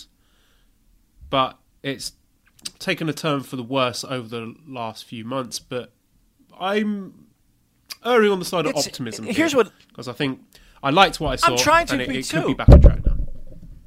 I'm trying to be too, but here's the thing: it's it, the U S title has become a participation award. You know what I mean? Like, what does it mean? I'm the best of the of the schlubs. I'm the best of the of the bottom feeders. That's what that's what the U S title is right now. I'm the best of guys that need need a jump start in their career. You know what I mean? Like that's what that's what, in the fans' eyes. That's that's that's what it means. That's what it is. That's the level that it's at. It's not the people. As a matter of fact, the, the problem is is that in, until you get those. And and, and and here's the thing. I think Fale helps. Right, having Fale challenge helps. But until like. You're getting the chases of the world, and and it's not a knock at Chase, but it's just the level. You're getting the Findleys of the world. You get you get that's that's where we are right now with this title. What are you gonna do? Well, let's. Oh, a qu- question about Juice's gear at Deathroll B J J says, "Was Juice's new outfit the biggest heel move by supposed babyface in twenty nineteen?" I like the outfit. That's fine. I mean, it's very very pastel, very Eastery. Right. Speaking of Easter, very very pastel-y. Look, he's a colorful guy. I don't. He could. The guy could come out and wear anything. He's a. He's, a, he's the flamboyant one, Joel. He can wear anything he wants. All right. Let's move on to the main event, which was I W G P Intercontinental Championship. Kota Ibushi defeating Zack Sabre Junior in twenty-eight minutes with the Kamigoye. This was the battle of the two hundred five live escapees. Damon, we could be in a very different timeline here, where one guy is doing a. Uh, a Harry Potter gimmick, the other one's jobbing to fucking Aria Daivari on Tuesday nights. There was a, a good tweet from Zack Sabre Junior He said, Kota-kun, we made the right choice, mate. So yeah. Let's applaud both of these guys for uh, the choices that they made, for sticking with New Japan, and what a brilliant match. These guys have got superb chemistry. I think this was the best match that they've had so far. They really seem to push each other into that extra level. Um, we had a great story here, Zack Sabre Junior going after the neck of Ibushi, which shows some nice continuity from the Naito Madison Square Garden match, and Ibushi attacking the chest of Zack, the, the, the solar plexus. Some really well-timed strikes, which they were like the punctuation mark at the end of a longer sequence. Got a great reaction from the crowd where he uh, smack um, Zack Sabre Junior right in his chest. And the railing stuff that they did earlier on in the match was very compelling. And only someone like Kota Ibushi could take a neck bump off of a submission. And I just love those moments in the Ibushi big matches where he just loses his shit. It reminds me of, like, with my job, little kids at school who snapped and start going on the rampage. And there's that great moment where Red Shoes was trying to drag him away while he was facing Red Shoes, but still kicking Zack yeah, while he was on the floor. Him, like, yeah. yeah, leading him away by the hand like a petulant little kid. And the slap battle was great. It really brought out Ibushi's intensity. I don't think there's anyone else Uh, who brings that intensity like Ibushi. Possible exception of Tanahashi, which I think is something that made the G one final so spectacular. Ibushi's facial expressions are so good. Like, one moment in the match I really enjoyed, he flattened Zack with an elbow and he had this little grin on his face like, yeah, you, you like that, motherfucker? Um, and I also, the commentary did a great job here. I love how Zack's submission style was put over by Kevin Kelly as like a, a dark art, something forbidden, like a forbidden deadly style that no one else understands. And the counters were great. They, they were as smooth as Andrew Rich on karaoke. Just brilliant stuff. I like how they kept the Zack driver protected by having Zack unable to make the pin rather than Ibushi kicking out of it, like they did with the Blade Runner at Madison Square Garden. Yep. Also, big fan of the Nakamura tributes, and Ibushi looked like he was about to take off Zack's frigging heads when he did that bombaye that Zack ducked out of the way off. And finish was great. Ibushi getting that knee to the worked over solar plexus that allowed him to hit the Kamigoi. Fantastic match. I loved it. Yeah.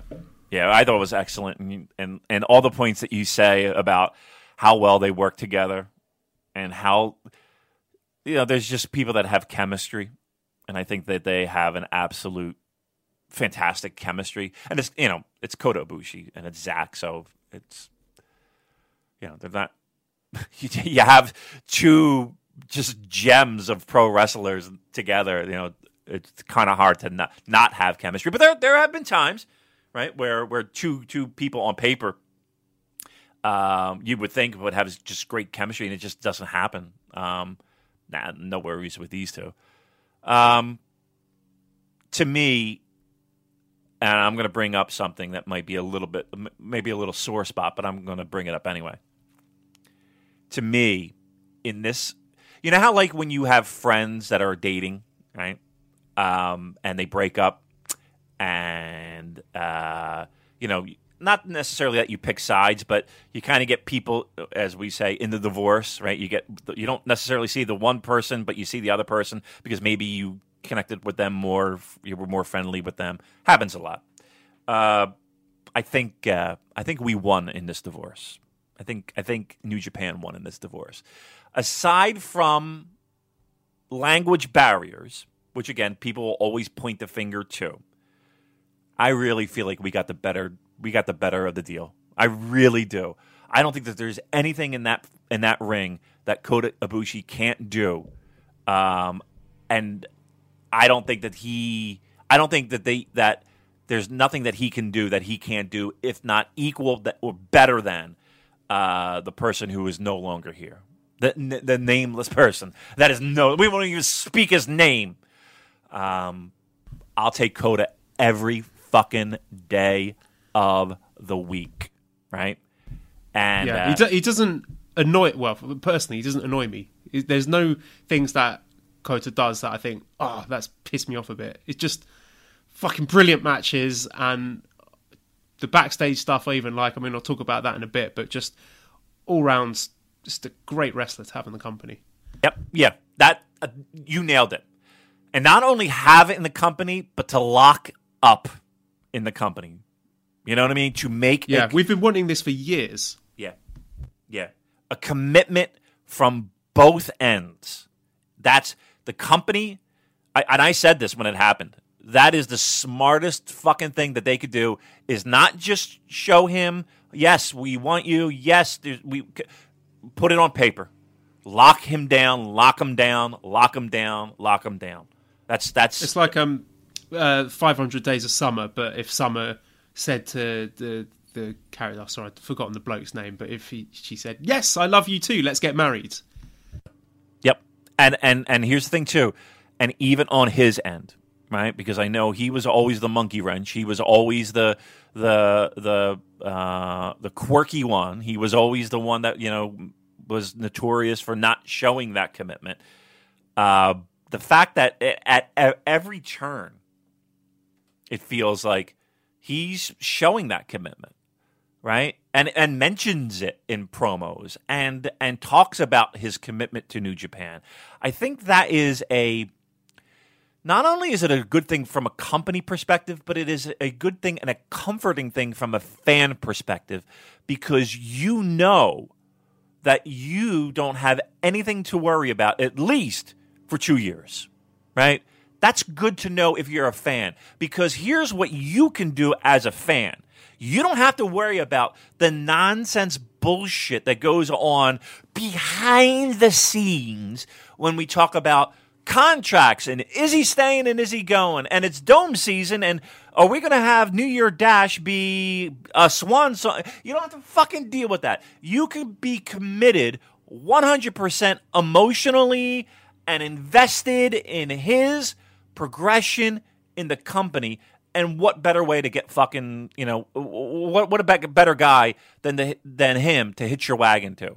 Compelling, fun. He lets you get emotionally involved in the match. He's adorable and and and and infuriating, and uh, he's a, he's an easy pro wrestler to hitch your wagon to to be like, yep, let's go for a fucking ride. Love it. So Zach too, Zach too, right? Zach plays the best prick, dickhead, heel in the business. Let me say that again. The best prick, dickhead, heel in the business. He has that down to a fucking science. He is great at that. How can you not enjoy, how can you not put on that pro wrestling match and just enjoy the fuck out of that? That is a beautiful display of pro wrestling that we saw between those two guys. And here's the great news. They're our future. That's what we'll see for years to come. Well, months to come at least. Well, years, a couple of years. Right? That's what we have. We have, to put it in a in a terrible hockey analogy, and I'm and I'm geared up because three o'clock we're gonna win this fucking series.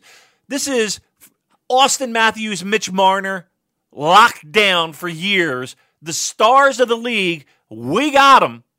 And they're right in our backyard. How fucking great is that? Bravo all the way around. Where would you rank both these guys in New Japan for pure in-ring? Pure in-ring? Oh, okay, no, let's not say pure in-ring. Full package. I mean, Kota is, to me, like just a notch. He's in Naito world, right? Uh, Zach is maybe just a smidge below that, and everybody's below Okada. But but but Ibushi's in the Naito, uh, Tanahashi.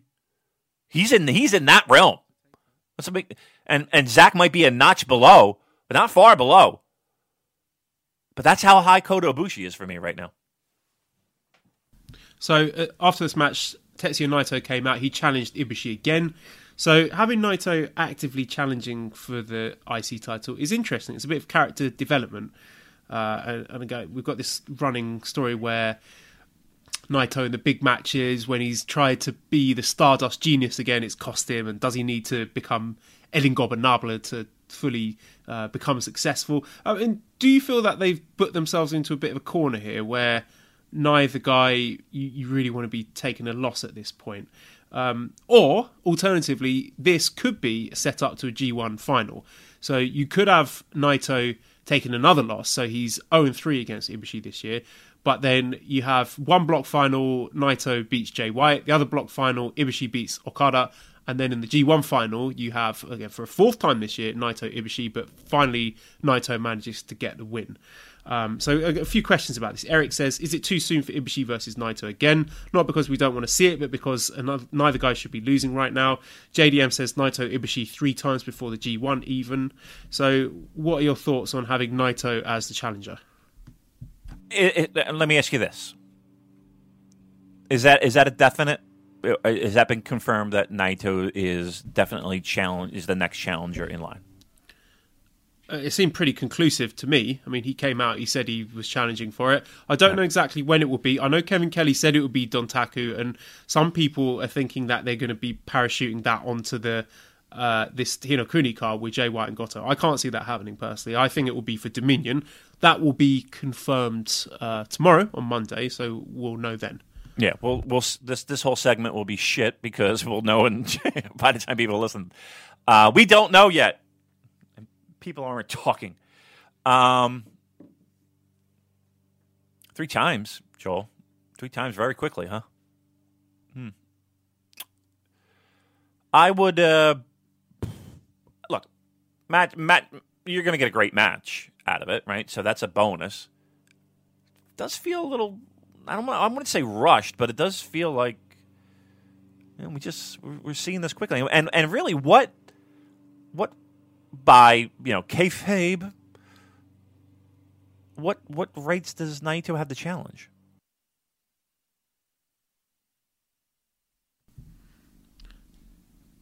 I have no answer for that. Right. I'm just going to let that hang in the air because he yeah. d- he has no, he's done nothing since then. Right, he's I mean, lost, he lost two in a row. Yeah.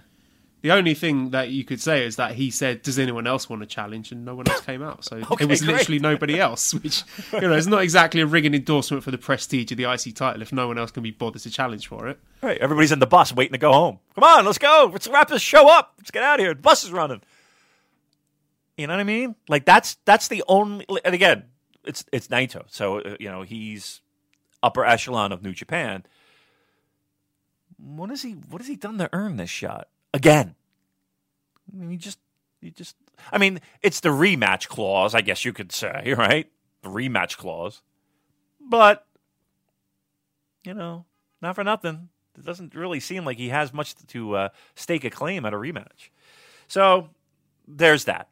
But again, I, I again splitting hairs, maybe. I don't know. You're gonna get a great match out of it. It does seem a little quick. I would have saved it to G one, but um, in Gedo we could trust. How about that?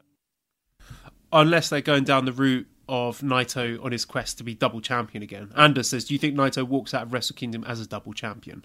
No. There's too many talented guys. Why would you... Like, why would you do that? Like, you have yeah, so... You, you got two shows to sell out as right, well. Right, right. I mean, you got to... We're talking about jamming people in on a Madison Square Garden show. We got two fucking dome shows right around the corner. Uh, and again, you have so many talented people that can hold... You know, that can carry... the weight of what the Intercontinental title is expected. Nah, nah, you don't. You, no need to have a double champion. Uh, Eric says, at what point should I just stop getting excited each time Nakamura is mentioned on commentary because clearly it's not foreshadowing and just let it go and assume he's not coming back. He's not coming back, is he? I think he's no. locked down to W W E. Yeah, uh, if, if I'm not mistaken, yeah, he re-signed. Um, look, would you want him back? Sure. And, and and for everybody who says, oh, he stinks, oh, he can't have a good match, he can't just turn it on, trust me, he'd be fine. He, he can. Be, he just doesn't yeah. want to. Why right. Why would he? Right. Why the why fuck would, would you bother? Exactly. The only thing would be a great homecoming, right? To have a great homecoming. But, okay, you can you can hold that off for at least another two years, right? That homecoming, that big return home. As a conquering hero, and that's that, that's that's the only thing you're, that you're holding out on here. Um, no, he's not coming back. But here's what you do have, and and take this and appreciate this. You have a company that at the very least acknowledges their not only long history, but recent history, right? And there's not many promotions that do that. So they're not sweeping it under the rug. They're not burying it. They're not, you know, screaming in, in Kevin Kelly's earpiece, "Don't say Nakamura!" Right? He's dead to me. that's, that's not happening, right? So appreciate that you have that, that they're not insulting your intelligence uh, and your fandom, and uh, the fact that you can remember something that happened, you know, three years ago in the company. Uh, they're not, they're not uh, making light of that. So appreciate that. That's what you got. But no, he's not coming back. So, as you mentioned, Ibushi said afterwards he confirmed that he signed with New Japan, and then he just does the most Ibushi thing ever by leaving the ring before his confetti shower. Then he had to slide back into the ring to roll around in it for a bit before sliding back out again. And the post-match celebrations were great as well, because there's a load of beers there, and then he says, "Is this ginger ale?" And they say, "No, it's not ginger ale." And he goes, "Oh, it's ginger ale." And then he, he chugs a beer. He's like a Stone Cold. But uh, very horny, very horny beer drinking. I don't know if you saw, saw this, Damon. But... I saw the memes. I saw the. Uh, I did see a lot of, uh, uh, yeah, as you like to say, horny uh, references. I think they're talking Kota about Kota Ibushi. They're calling him Ibushi. Nice, I like that.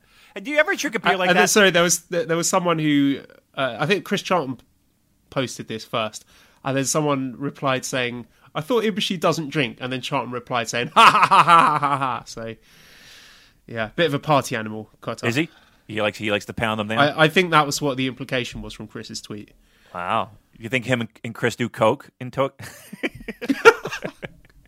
Chopping lines. Give us an invite next time, really? Friend of the Come show, on. Chris on, Charlton. Go. Come on, Chris Charlton. If you got, we're doing bumps backstage at Corrigan. Go on, let's go. Uh, imagine that. Chris, Chris, I all I see is Chris fumbling toward the volume on the on the on the. I gotta turn this up. These fucking assholes. Um, uh, no, Chris Charlton does not do cocaine at Corkin Hall. Okay, can we be very clear about that? Joking, of course. Uh, Kota Ibushi, I don't know. Who knows? Um, look, have you have you? you I can't chug a beer like that. I can't. I'm not a big chugger. I don't like beer. I hate beer. Wait, what? Yeah, I know. It's just, you I hate don't beer? Like taste. I can't We've drink had... beer without grimacing. It just tastes awful. Really? We've had beers. We've shared beers. No, I've never drunk a beer. Well, when we were at that not pub. With you, anyway. Yes, you did when we were at the pub. I had a cider. I'm a that was cider a cider? Drinker. Oh, you're right. Yeah. You're, you know what? You're right. You do. You do order cider. Yeah, when we went to the Irish pub in New York, you had cider. You're right. You're, you're, yeah, I, I like the, the... I think Japan has a much... for me personally, a more appealing array of alcoholic beverages. I love a, a, a like a, a lemon sour or a, a whiskey highball or mm. a strong zero, as we all know. Beer just doesn't do it for me. I don't like the taste. Hmm. I like I like a Guinness. Oh, do I like a Guinness? Mm. All right. Well, listen. Show's over. Thanks. Thanks. Thanks for the run. Doesn't drink beer. Uh, no, of course. All right. Very good. Uh, Kota Ibushi likes beer. I like beer. We all like beer except Joel. All right. Good. All right, uh, overall thoughts on this show then. It was a really good one, I thought. I, I wasn't. Thought so. There were no points in this where I thought, oh, this is a real uh, drudge to watch this. Points seeing M V P and G O D, but I thought overall it was really good. Enjoyed it. I would give it a thumbs up. I would give it a very good show. Um, I think if you're if you have something that you you just want to cherry pick a match, obviously Zach and Ibushi is is the one you're going with. Um. But I, th- I I thought it was an easy watch. I thought, uh, you know, for for what might be considered a B-level show, it was pretty fucking good. I enjoyed it. Um, so, yeah, I, th- I think this is, uh, if you're a casual watcher, I, I you know what, I'm, I'm yeah, aside from the, that tag match, the G- the G O D Makabe Yano, I don't think there was anything where I was just like, ugh. Maybe Chase and Nichols a little bit. But aside from that, I thought everything was pretty solid. So, a lot of people are talking and speculating about the mystery of the Dominion main event. Mm. This idea popped into my head, so just give me your, your thoughts, maybe a percentage chance of it happening. With a lack of credible challenges, how about Kazuchika Okada versus Kenta?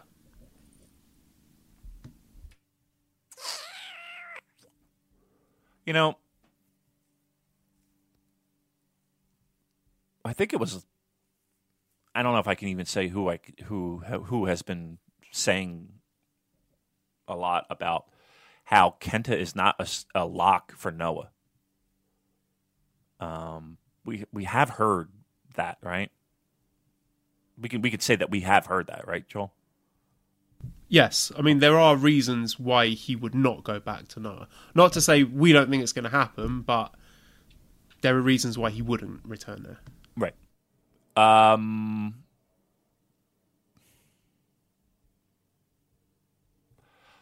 I'll say twenty-five percent chance. How's that? twenty-five. So- If it happens, if we get to the end of Dontaku Night two and Kenta comes out to challenge, then I'm taking the mother of all victory laps. It's not going to happen, but I'm just throwing it out there. Yeah, that's going to be your, your long shot, long short, long shot dark horse. Uh, absolutely. And who do you think it's going to be? Who, who do you think is, assuming Okada wins? Gun to your head, who's the challenger? Hmm. Are they going to do Jay White again? Is is Dominion going to be like a a rehash of M S G? Are we going to be getting White, Okada, and then Naito Ibushi?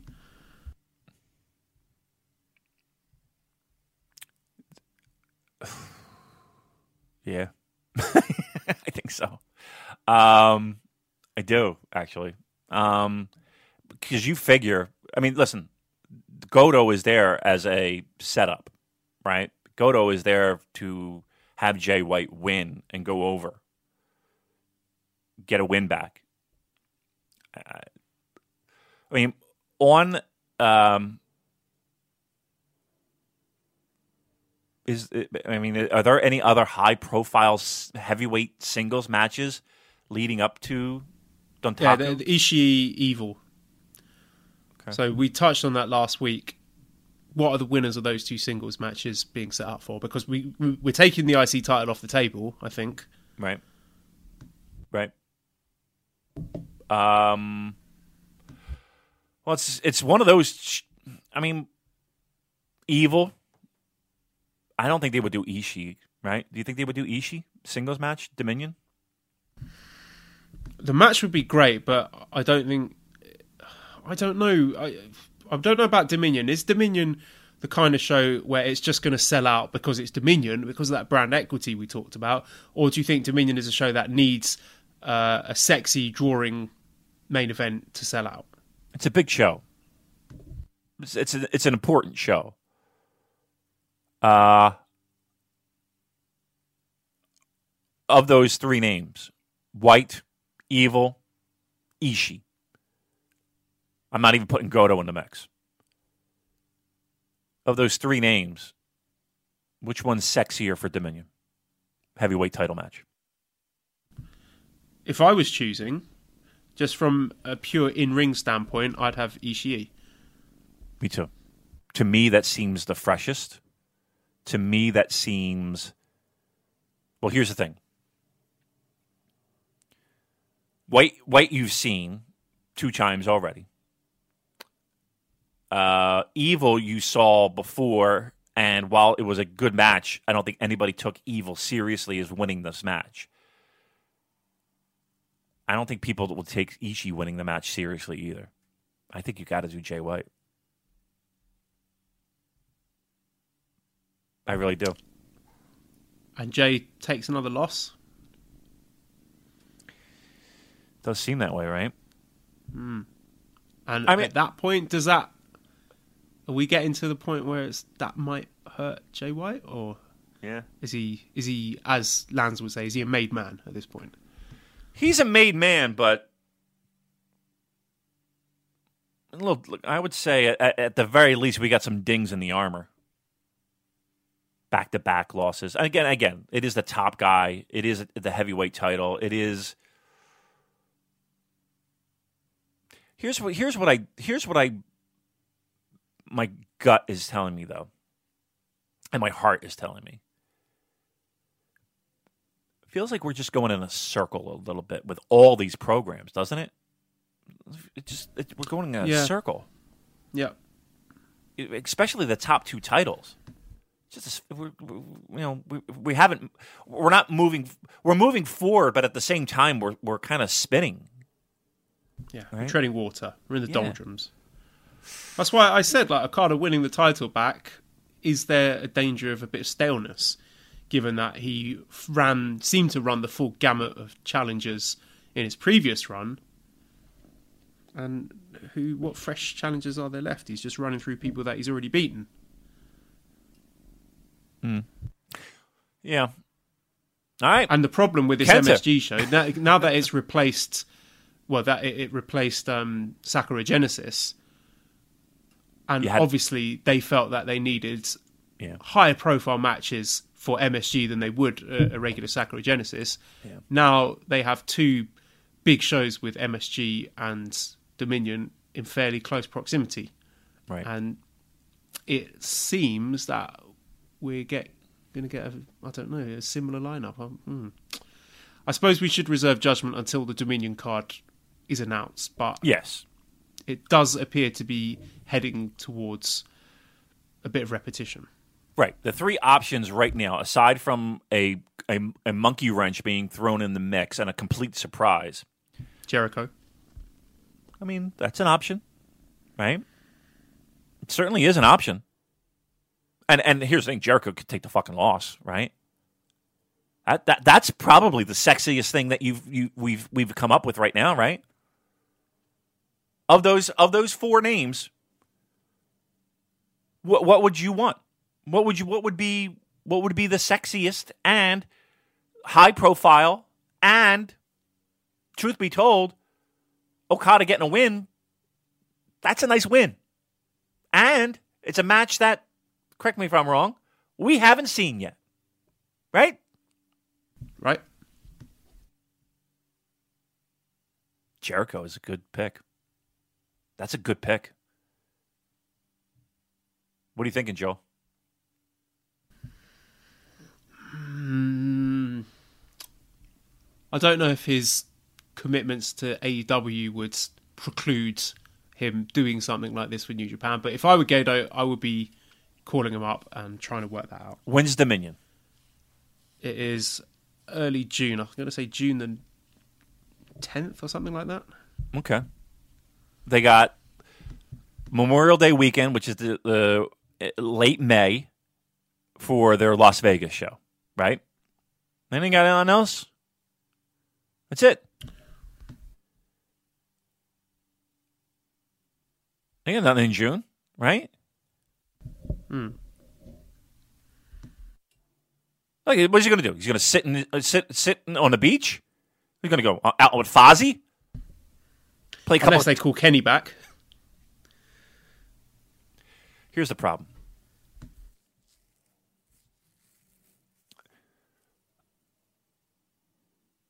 I don't like the fact that he is always, that name is always the option out. He's the ghost at the feast, isn't he? Yeah. I don't like that. Let's, uh, I would take, uh, here's the thing, I would take Jericho over Omega. What do you think of that? Yeah, I, as much as I loved uh, Omega Okada four, and it was one of the greatest live experiences of my entire life, I don't want to see it again. Not for a very long time, if they are going to go back to it. And just out of freshness, I would take Okada Jericho over Okada Omega. I'd take Okada Ishii over Okada Omega at this point, just because the last match was so perfect. I don't want to see it for a while. And here's the thing. If if ever again. Yep. And, well, here, and here's the thing. It helps no one. It really helps no one. Well, Kenny's not going to fucking do a job to Okada at Dominion. Right? Why Why would he? What would be the point of him doing that? Jericho? Doesn't fucking matter. Right? I'm telling you what. To me, of all the options, again, Evil, it would be a great match. We've seen it. Mm. Uh, Ishii, great match. You know it's going to be a great match. I, I just don't think people think it's he's a credible challenger. Um... Goto, no. Jay White, okay. Do we want to? Do we want Jay to get another chink in the armor? Okay. Jericho? Big name? Star? Could definitely do the job. I think it'd be a great match. Fresh. We haven't seen it before. I like that one a lot. Let's preview the next set of shows coming up next week. Let's pull back the curtain. A little production, on-air production meeting. The next, quote-unquote, big show will be this Wrestling Hi no Kuni show, Damon, which is on Monday. So do we want to do our next show on Sunday before Hi no Kuni, or I guess what we record on Tuesday? Or Monday if you want to wake up early to watch this Hi no Kuni show? So when are we going to do our next show? I can wake up early Monday and watch the show and then do it after. I think that'd be, so we'll, we'll have we fresh preview, takes and everything. Yeah, we'll preview Hi no Kuni now then, yeah? Yeah, yeah. All right, so let's just quickly touch on other shows. So we've got three uh, Road to Wrestling Dontaku shows coming up at Korakuen Hall. So starting tomorrow, the Monday show, so by the time you're listening to this, it may have already occurred. Um, top three matches. We got a special tag match with Mikey Nichols and Juice Robinson against Chase Owens and Bad Luck Fale. We have the Never Openweight six-man tag team championship match between Ryusuke Taguchi, Toru Yano and Togi Makabe versus Hikuleo, Tanga Loa, Tamatonga. Any chance of a title change there? Do you think there's going to be more belts to add to Tamatonga's sack of tag team title belts? Or do you think the uh, Taguchi, Yano, Makabe team get a successful defence? Who gives a shit? um, um, I mean, flip a fucking coin, right? Um, a successful title defense. Sure. Successful title defense. Yeah, I think that's about all the previewing that match deserves. And then the main event, special tag match, Dragon Lee and Hiroki Goto versus Taiji Ishimori and Jay White, which should be a fun one. That looks pretty sexy. I like yep. that. Yep, I like that a lot. That should be good. And then on Tuesday, we will get, uh, according to the website, between the fourth and fifth matches, we will get the announcement for the entrants for the best of the Super Juniors. So, uh, Damon, do you want to make any predictions for who you think is going to pop up in this best of the Super Juniors announcement? Do you think it's going to be the same people as we saw in that leaked image? Yep, I do. And, and the reason being is because the people that we talk to are oddly quiet. You know what I mean? Like they don't like usually they're pretty forthcoming with information and stuff. And then when we talked about like like that uh, poster that came out over Line, uh, you know, just kind of felt like, oh, okay, we're not all right. I mean, that uh, came from like the official New Japan Line account, right? So right. I cannot imagine them sending out like a fan made Photoshop. I can't see it happening. So right. We're right. saying those nineteen guys plus El Phantasmo for an expanded uh, set, twenty guys, best of Super Juniors. Yeah, um, I, I think it's a safe. Yeah, yeah, I think. Now that's the only uh, wrinkle in that would be that they have got the same schedule as they did last year when it was only uh, eight people in a block. So if we're now expanding it to twenty, how are they going to do that? Are we going to have more shows where there's double well, block nights? Yep, probably double block nights, right? I, wouldn't, I don't think that's that's too strange to do, right? We can we can make that happen, right? Um, ten singles matches in a night. Ten? Yeah, because if you're having a double block night and you got uh, ten people in each block, then you got five matches in each block. So block A five matches, mm. block B five matches. That's a lot. That is a lot of singles matches. And they do they usually have the final block night of Best of Super Juniors being double block, and then you got eight singles matches. But eight singles matches, ten singles matches, that's a difference. You don't even have ten matches on a card. You know? Uh, yeah, I don't know. I don't know the logistics. It, it's hurting my head how they're gonna fucking do it. I don't know. Maybe they have more. Who knows? I don't it's not know. Our problem, is it? We don't have to organise this shit. Yeah, yeah. Uh, but I think watch it and complain. I know. Th- I know that uh, Marty's there, right? Marty, Marty will be there, right?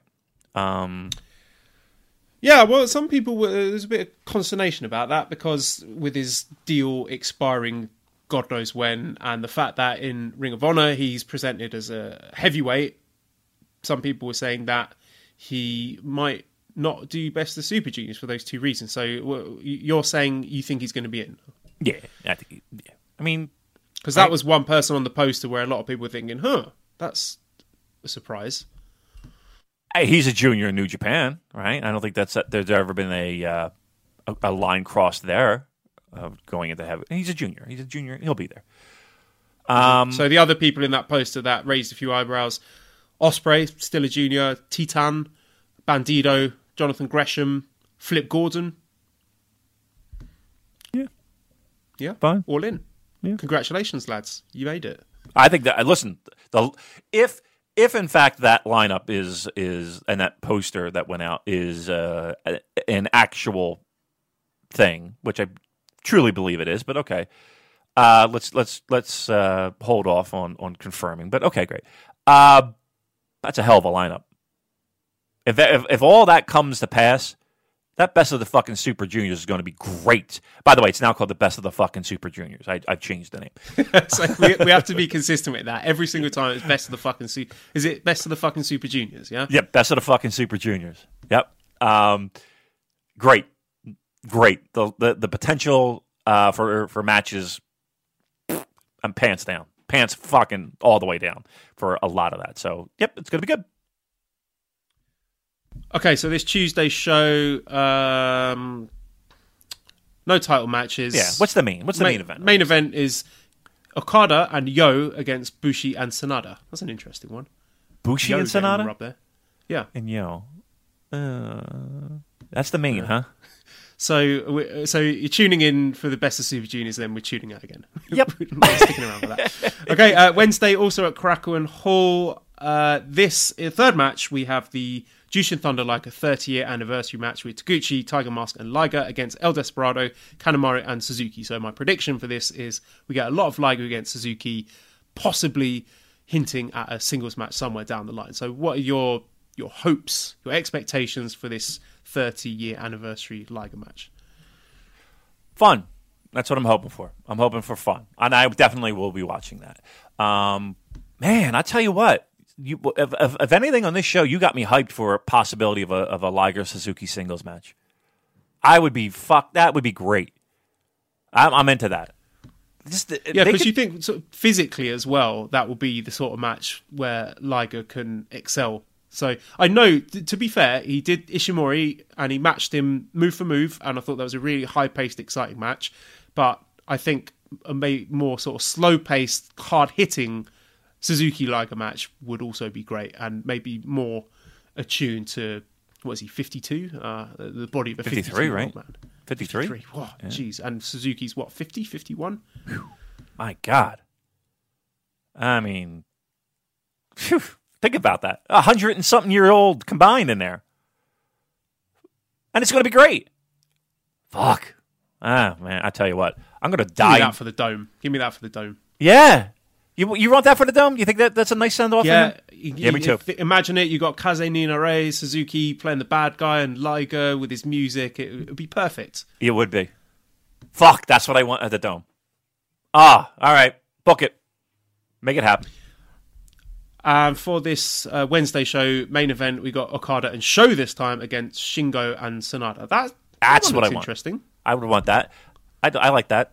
Yeah, I, I just want the Sho and, and Shingo dynamic. That's that's really what I wanted. That's what's missing in the match before. I don't, I don't want Bushi. You know what I mean? Uh, I, I and want we might the, get I, a bit of Shingo and Okada as well. Yeah, yeah. Ooh, how about that? Yeah, that one. That one I'm digging. Okay, all right. I'll, I'll tune in for that one. And then Friday, we've got Road to Wrestling Don- Dontaku twenty nineteen, Aki no Kuni Sengoku Emaki from Hiroshima. Jeez. And just scrolling through this, what have we got? Uh, main event is the I W G P Junior Tag Championship match with Sho and Yo against Shingo and Bushi. So uh, I the previous matches between these two teams have left me a little bit underwhelmed. So hopefully they were saving it all for this. This is a main event. They're going to get plenty of time. I think this will be the blow-off match for their feud. I think Sho and Yo retain, and I think it's going to be great. I'll tell you what, what this is. This is Sho and Yo's biggest match to date. Main event. So you know we're going over fifteen, closer to twenty, maybe even closer to twenty-five.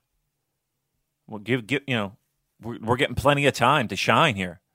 This is bigger than a than a Wrestle Kingdom match.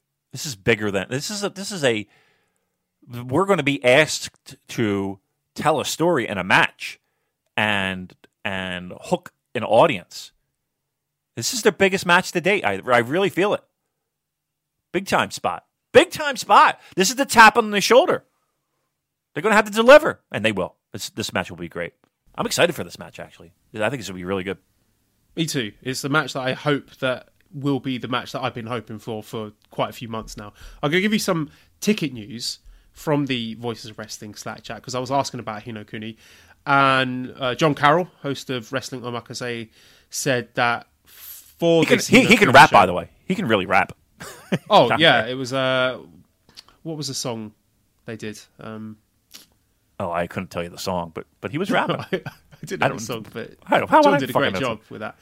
Uh, but John says Kumamoto for the Hino Kuni show is a tough draw. Even Naito wasn't able to sell it out last year, which he talked about in the post-show promo. So, yeah, I did mention it did three thousand four hundred thirty-five last year for the Naito Suzuki I C title. twenty fifteen, it did way fewer than that, two thousand four hundred sixty for Ishii Makabe Never title. So it will be interesting to see if they can beat the twenty fifteen number. Uh, we don't know if they're inflating or not. Um, here's something for this Hiroshima show that I just mentioned with a junior tag title match as a headliner. That is completely sold out. Hmm. Dragon Gate is a draw. uh, that's good. Junior tag headlining, moving tickets. I think all four of these guys are really popular. That popular? Yeah. Oh, they sold out Korakuen, didn't they, when that was the headliner during the Super Junior Tag League? Hmm. It's a big spot. Look, when your fucking junior tag titles can can draw, can draw a sellout. Again, we're not. It's not fucking Budokan. And, and hey, let's let's say uh, this is more exciting and a bigger draw than the heavyweight tag team titles. Right. Think about that. I mean, are, and the buildings are comparable, right? Um, I again, the, I put you on the spot there. Sorry. A lot of people have said that Kumamoto is a tough place to sell out in. It's a tough crowd. Okay. All right, so maybe, you know, we give him the benefit of the doubt.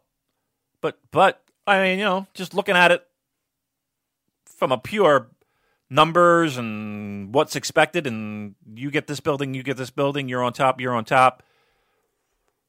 Junior tag titles.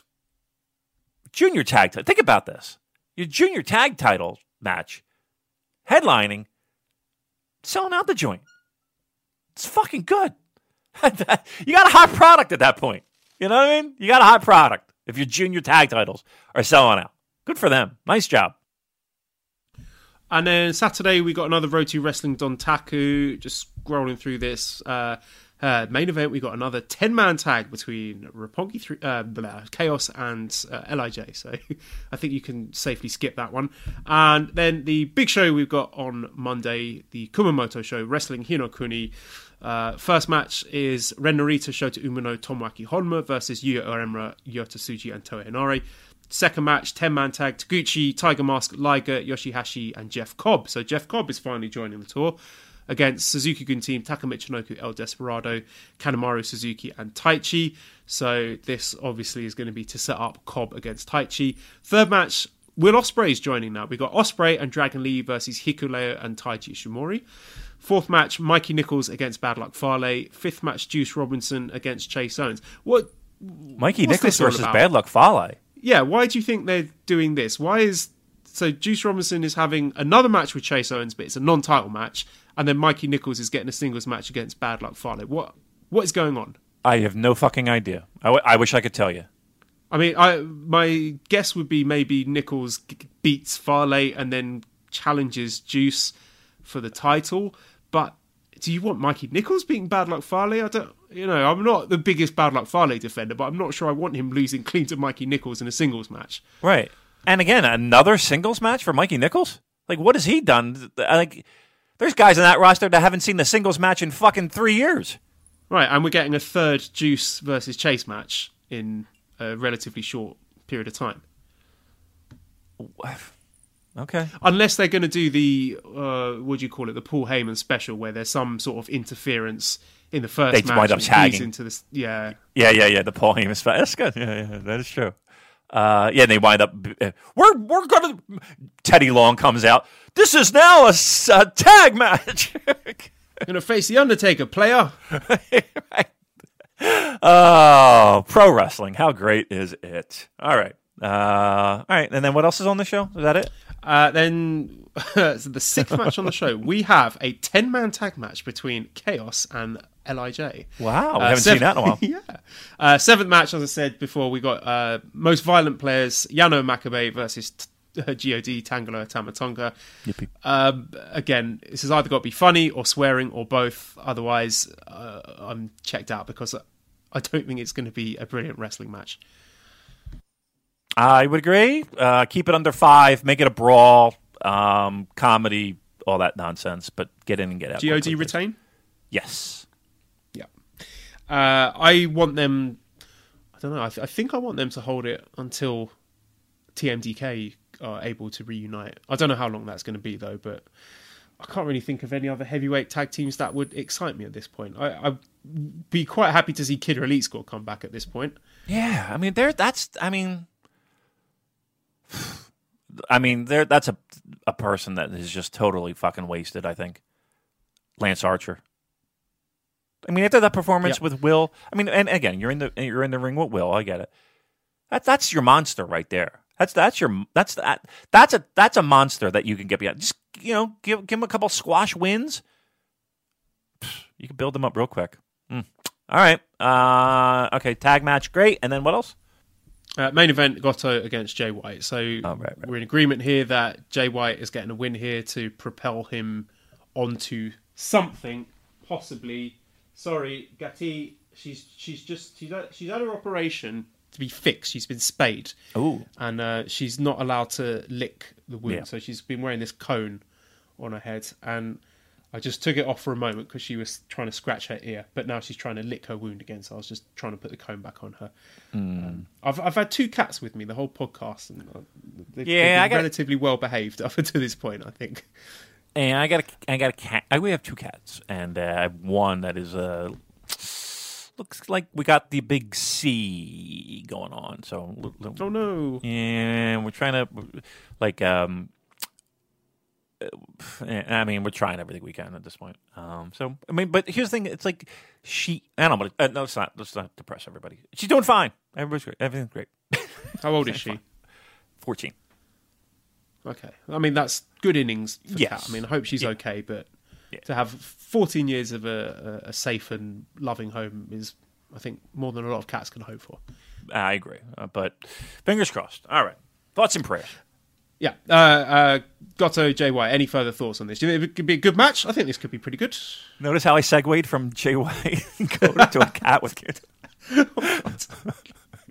I'm a professional broadcaster. Uh, they should hire me.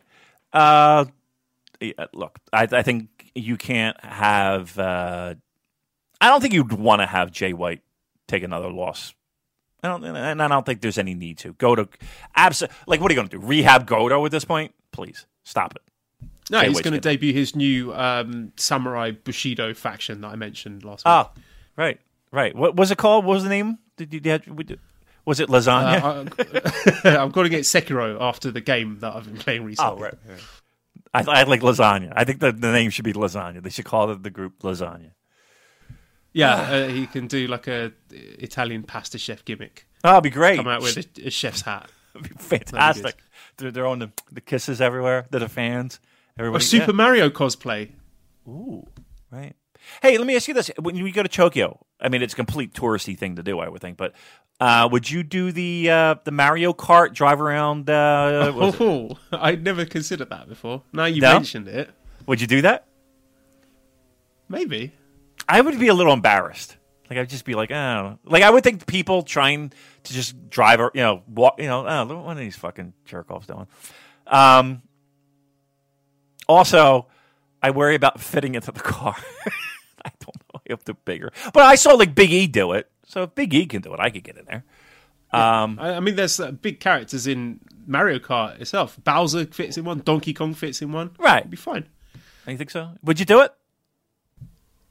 Yeah, I mean, if the price is reasonable, or maybe right. we can get the listeners to fund that. Yeah, we'll do it. Start on the Patreon. Get Joel and Damon to do the Mario Kart gimmick racing in Tokyo. I might do that. I'll tell you what. Here's the problem. Well, I was going to be like, get me a couple of beers, I'll do it, but then I'm drunk driving, so that's nobody wants that. So no, don't get me a couple of beers and do that. Uh, but maybe we'll discuss, because I was talking um, about you know doing the, the four way dance uh, at the Tokyo Dome. Um, And I'm just trying to, I was trying to sell it as, you know what, it'll be fun. So, all right. Anyway, I'm rambling. Uh, two hours. Yeah, and nineteen it's, minutes it's taken us uh, surprisingly. We, we've gone very in depth about reviewing Sen, Sengoku Lord and previewing the upcoming show. So we've done a good job there. Maybe a bit of time to get into some off-topic stuff. One thing I did want to update is our uh, my Premier League teams as New Japan wrestlers thing. Uh, James suggests Sunderland as captain New Japan of the Premier League, and I got some good suggestions here. Uh, at Steel O'Neill says uh, Z S J is Wolves, dangerous against anyone, but not quite at the top yet. Osprey is Watford, great to watch and caught between junior slash heavyweight. Yoshihashi is Huddersfield, obviously sitting at the bottom of the table. Um, at I W G P Chris B F C says Taichi is Burnley, loved by no one except their own fans, massive shit stirrers, and usually dismissed in big matches despite having good records. And there was one more. Uh, Raphael uh, at R S Y one three seven six says Newcastle United's Taguchi managed to pull out a couple of great performances once or twice a year, but otherwise strictly lower card comedy act, which remains inexplicably popular. So there you go. There's some updates on the uh, Premier League uh, as New Japan wrestlers thing. Nice. Is Swansea still in the league? Uh, no. No, they're they're relegated. Uh, I just like the name yeah. Swansea. I just like saying Swansea. Yeah, it's a nice place. I've been there a couple of times. Have you? For, for football, yeah. Yeah. Right. I've seen us win there twice. Once we beat them two one, and once I think I think it was three nil we beat them. And I had nice. a, a nice ice cream afterwards. It was a good day. Mm, that's a good day. Good for you. All right. All right, so um, do you want some questions? How are we doing for yeah, time? Yeah, let's do questions. Oh, I got plenty of time. I mean, I, three o'clock is the, the, my only obligation. three o'clock, and I, it's three hours away, Joel. It's high noon right now. Uh, but well, I let's keep watch. going until you, you get annoyed or bored. Yeah, right. Yeah, well, uh, okay, let's get into Discord first. uh, Liam says by now you're likely familiar with a tier list system. So this this meme thing's been going on the internet where people have been making their own tiers of New Japan wrestlers. Have you seen it? Tears like crying? No, like uh, t- oh levels. Yeah, okay, got, yeah, got, got, level. Okay. So there's S level, A, B, C, and D. What's S level? Super? I don't know. Oh, is that what it stands Special. for? Okay. I, like don't, I, I think that's a good question, actually. Like, S is the best. Yeah, S is okay. the best. So, uh, Liam says, uh, won't ask you to do the whole roster, but rank at least one wrestler at each ranking. So, who? Give me one wrestler, Damon, for the S, S level? Your top tier. Okada. Okay, and A? All right, so this is the, just a notch below the best. Uh, I would say Tanahashi. Zach? Okay, Tanahashi. Fine. Uh, B. Uh, oh, okay, wait, oh, I'm sorry. We can have multiple people in the upper A. A. Okay, so... Oh, yeah, you can have uh, as many people as you want. Liam just asked for one person. All right, well, I would say A, Okada, Tanahashi, Naito, uh, Ibushi. Those four. Uh, mm-hmm. the, the A level would be White, Zach... Um, there's a guy walking down my street right now. Looks exactly like Rich Craich. I swear to God, I was like, "That's Rich Craich. What is he doing here?" Uh, I, I mean, a spitting image. Holy shit. Uh, okay. Um, hmm. Okay. So Zach, all of them. Uh, below that would be Suzuki, uh, Ishii, Ishii, Evil. Evil. Yep, yep. That level. And then below that are your Juices, Chases, uh, and and those likes. Oh, so Juice and Chase on the same level for you? Yeah, I think so. Right? Aren't they? I'd have Juice a tier above. Chase. Tier above? Yeah. Okay. I'd have right. Juice on my B and Chase in my C. That sounds fair. And yeah. Who are your Ds? Who's bottom of the barrel? Kanemaru. Um, what? I mean, not I like oh, Kanemaru. Oh, like bat, bottom, bottom barrel? Nakanishi. Yeah. Um, yeah. Hikuleo. I mean, I'm Hikale- sure he'll be yeah, Hikuleo. up in time, but at the moment, I'd have him there. Yeah, Hikuleo. Where does uh, Mikey Nichols go?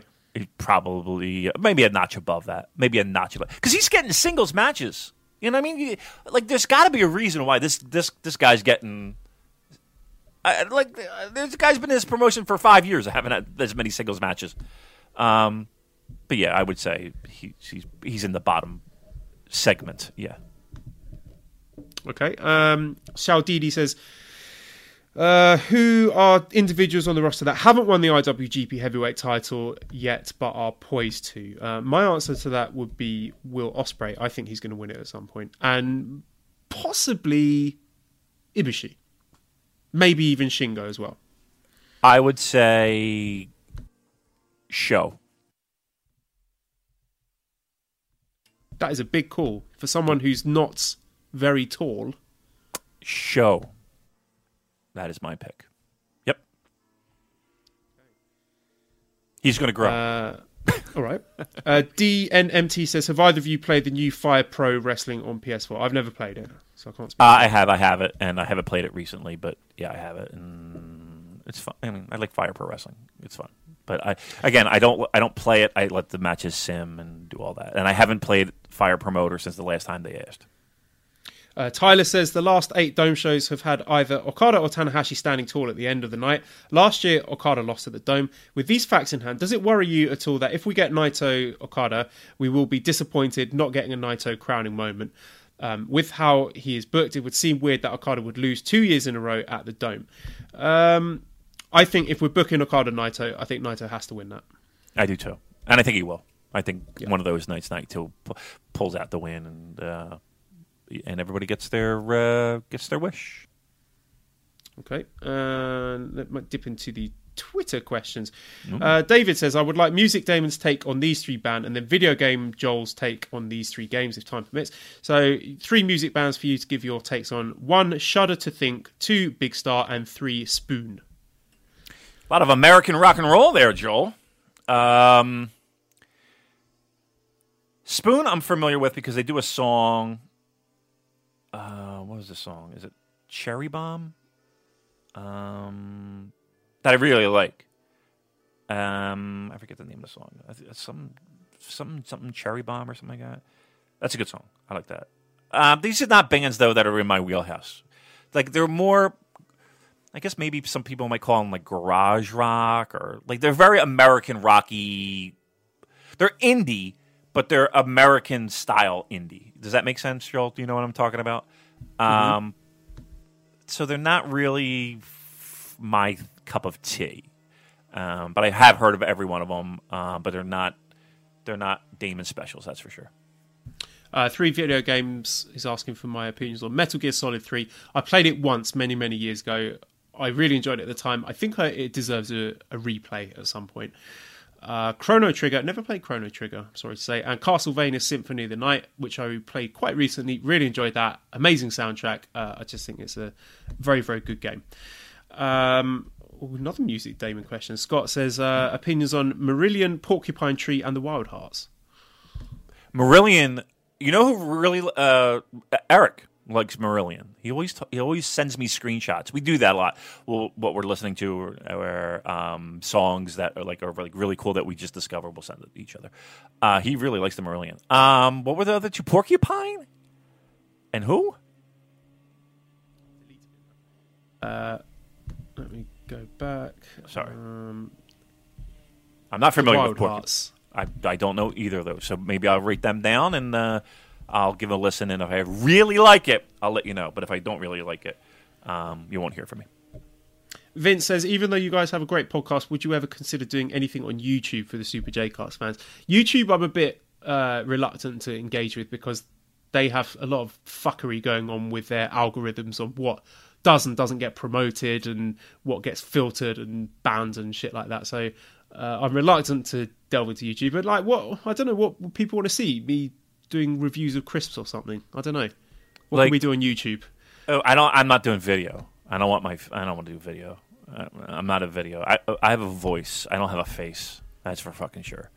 Um, yeah, look, you, you people get a two and a half hour podcast for free every week. If you want extra shit, then you got to pay for it. I mean, like I don't like. Would we like? I know people who record the show and they just throw it up on YouTube and just have like a background. Uh, I think image V O W already does that. I think Rich does that for us. If, Yeah, I think if you follow Voices of Wrestling on YouTube, I think all the shows go up on there.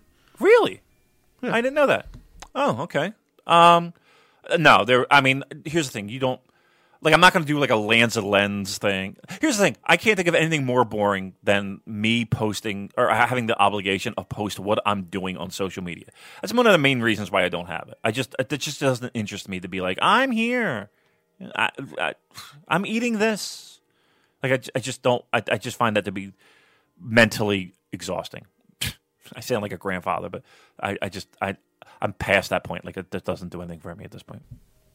Uh, there's something we touched on earlier, and I forgot someone. Uh, with the re- Cody says, with the re- recent release of Elgin and the Elite leaving at the start of this year, who do you guys see filling the G one spots that are now vacant, assuming the same participants from last year in this year's? And Chris says, who are the twenty guys that will make the G one this year? So I forgot about Elgin. Yeah. So there's going to be three spots up for grabs. So then, uh, to amend my earlier prediction, I will say uh, Taichi, Osprey, and I think Jeff Cobb. I think he deserves a spot in there, and I think the fact that he's been given the never open never open weight title means that they see some investment in him long term, and I could conceivably see him entering the G one.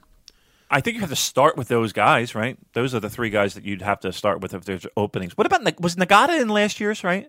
Wasn't that his final run? No, was it was the year before that. Oh, was it? Yeah, what do I know? So there, there were no I mean, dads. Ko- Kojima hasn't had his retirement. Well, his right. final G one, because he got injured last year, so maybe he. I, you know, I don't know if he's ready for the grind of doing a G one. Yeah. Maybe he's. Maybe he would. He would be one of the guys that you point a finger at and be like, "Okay, you want to sit this one out." Um, but again, three spots. You, you're taking those three guys, and then again, Mikey Nichols. Mikey Nichols might be the guy. So yeah, there you go. Uh, okay, so. Duh, duh, duh, duh. Uh, Jack says, is there any current is there currently anyone that you think would be better off in a different faction? Lovely faction question for you, Damon. I don't, but I will say this. I you got to applaud, and this doesn't answer the question, but I don't think that there's anybody who needs to switch factions to get a new lease on life. But I will say this. You got to applaud the way that Bullet Club has been able to sort of redefine and reinvent themselves. It they they they seem fresher and more like I'm more into Bullet Club stuff than I have been in years, right? Um, and that's saying something because they like like when like of any faction losing members and going through transitions and changes over the years, Bullet Club has probably taken the biggest hits. Um. They feel fresh to me, and they feel a little bit more exciting, and they feel a little bit more um, not hand wavy. I, I like what they've done. They feel they feel like they feel like they have a breath of fresh air. So hats off to to Bullet Club, kind of keeping that money machine churning. Uh, Nathan says, if Okada retains through to Dominion, is it possible that we get Chris Jericho versus Okada match, which we spoke well, about earlier? Unless there will be a special Tanahashi versus Jericho match there. If not, any big surprises heading into Dominion. And Angus says, is there any hope for the rumoured Tanahashi Jericho match that nearly happened at M S G? So yeah, I think we talked about that before. Uh, any other big surprises you think they could pull out for Dominion? I mean, Jericho is the one that that I'm sold on. I'm kind of hanging my hat on Jericho. So uh, I would think that would be a big surprise, and I think that would be a uh, a welcome surprise for a lot of people. So let's go with that. I don't think Kenta. Right. I get twenty-five percent Kenta. Okay, twenty-five percent Kenta. Well, if it happens, you heard it here first. Uh, Jazz says, a podcast I recently heard said that Hiromu's popularity would eventually lead to New Japan putting him in the heavyweight division.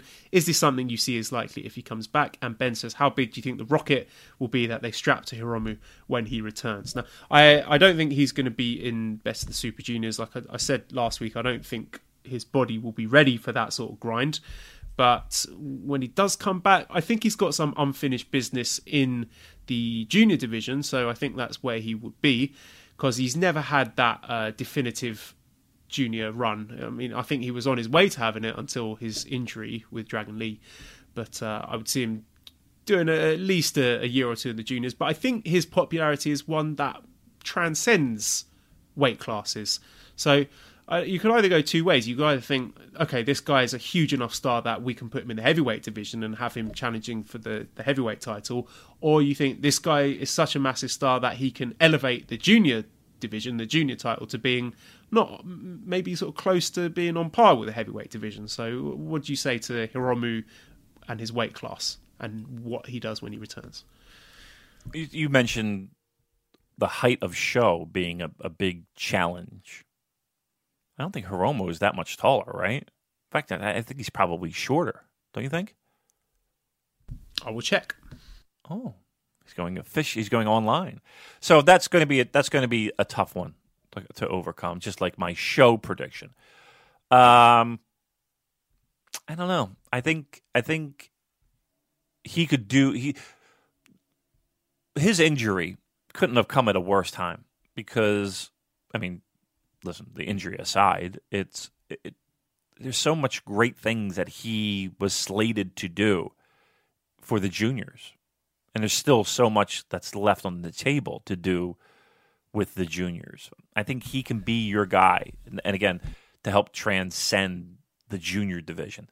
I know everybody, you know, th- that was the goal of Kushida, right? And it never quite felt like it happened. And I, I but know, I, that's what Osprey's doing. Yeah. Yeah. Uh, do you want the height update? So Hiromu is one point one, one point seven one meters, and Sho is one hundred seventy-three centimeters. So Sho is two centimeters taller than Hiromu. Mm. Look at that!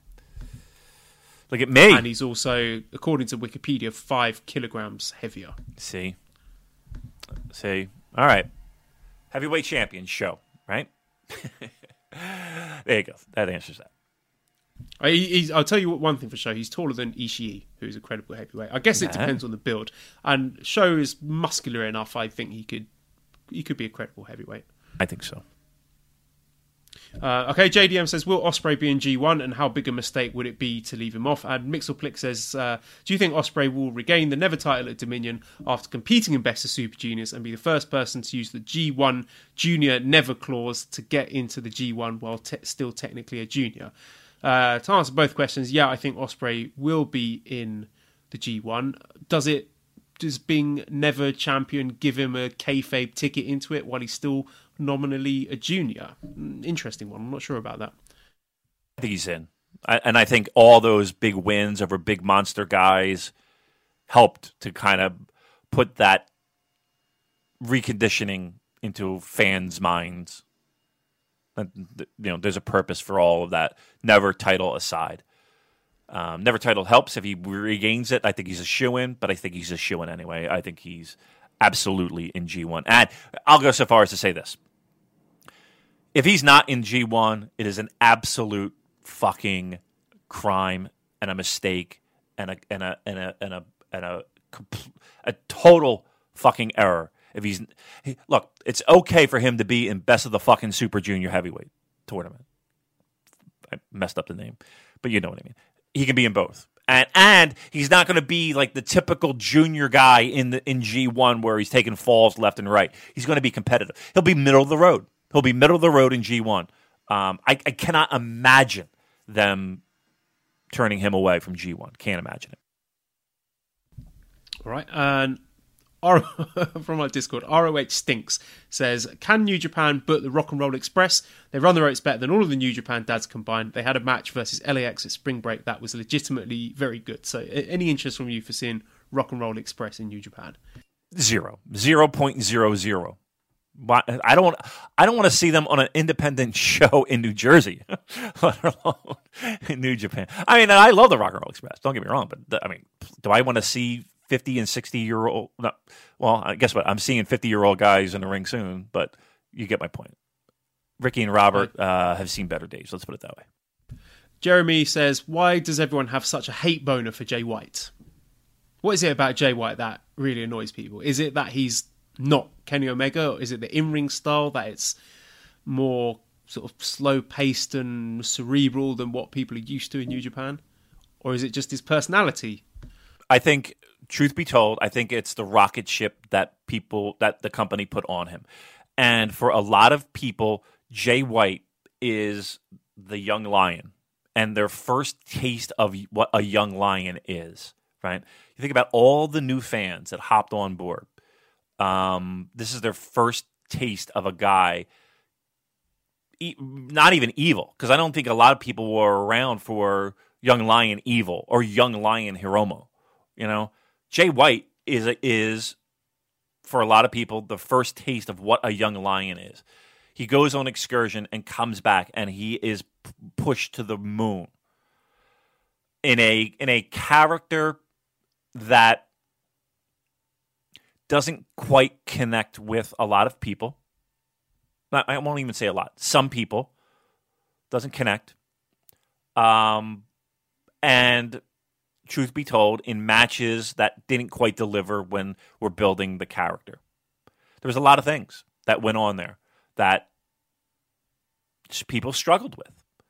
Um, I think... I think it's okay th- to get over that, right? Because I think we're well past that point. But I think a lot of people still have they're, they're sticking, you know, they're they're they're not crossing that line. They they're, they they can't cross the line in their mind of Jay White being Young Lion Jay White and now Superstar Jay White. I also think maybe his in-ring shenanigans, like the cheating stuff, the low blows and all that, is uh, rubbing some people the wrong way, because I think people don't want to see that in New Japan. I think,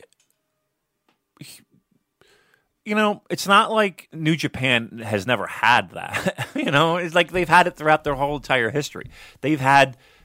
They've had stuff in the eighties, trust me, where you're like, uh, you're rolling your eyes and like, what? What are they doing? Like, go, I mean, you know, watch how Vader was introduced. Here's a perfect example. Vader. You mean to tell me that didn't come off as a little bit fucking hokey? This big guy coming out with this mechanical head that blows steam? That's a little weird. It's not all Enochism. You know what I mean? It's like, there are shit, there is shit that is going on throughout. The, it's pro fucking wrestling. Pro fucking wrestling. I don't. Yeah, I mean, I think that has something to do with it, Joel. But uh, I mean, I, I, I get, get, you got to get past it. I got past it. If I can get past it, anybody can get past it. Come on. Uh, Jay Reezy Min says, uh, with Izuka retired, who's the next New Japan dad who retires? I think it's like going to be Tenzan or Nakanishi. Uh, Tenzan is on the shelf having was it knee surgery at the moment? So... Ankle or knee? Yeah. Yeah, who do you think is going to be next to retire? I think Tenzan, just because the body is in just is not holding up very well. Um, whereas Nakanishi, he's just you know old and slow, and and I'm sure he has aches and pains. Don't get me wrong, but it's not as glaring as as Tenzan. The, that the way he walks to the ring and the way that he kind of walks with that half cocked foot, that's not good. So I would I would I would put my money on that.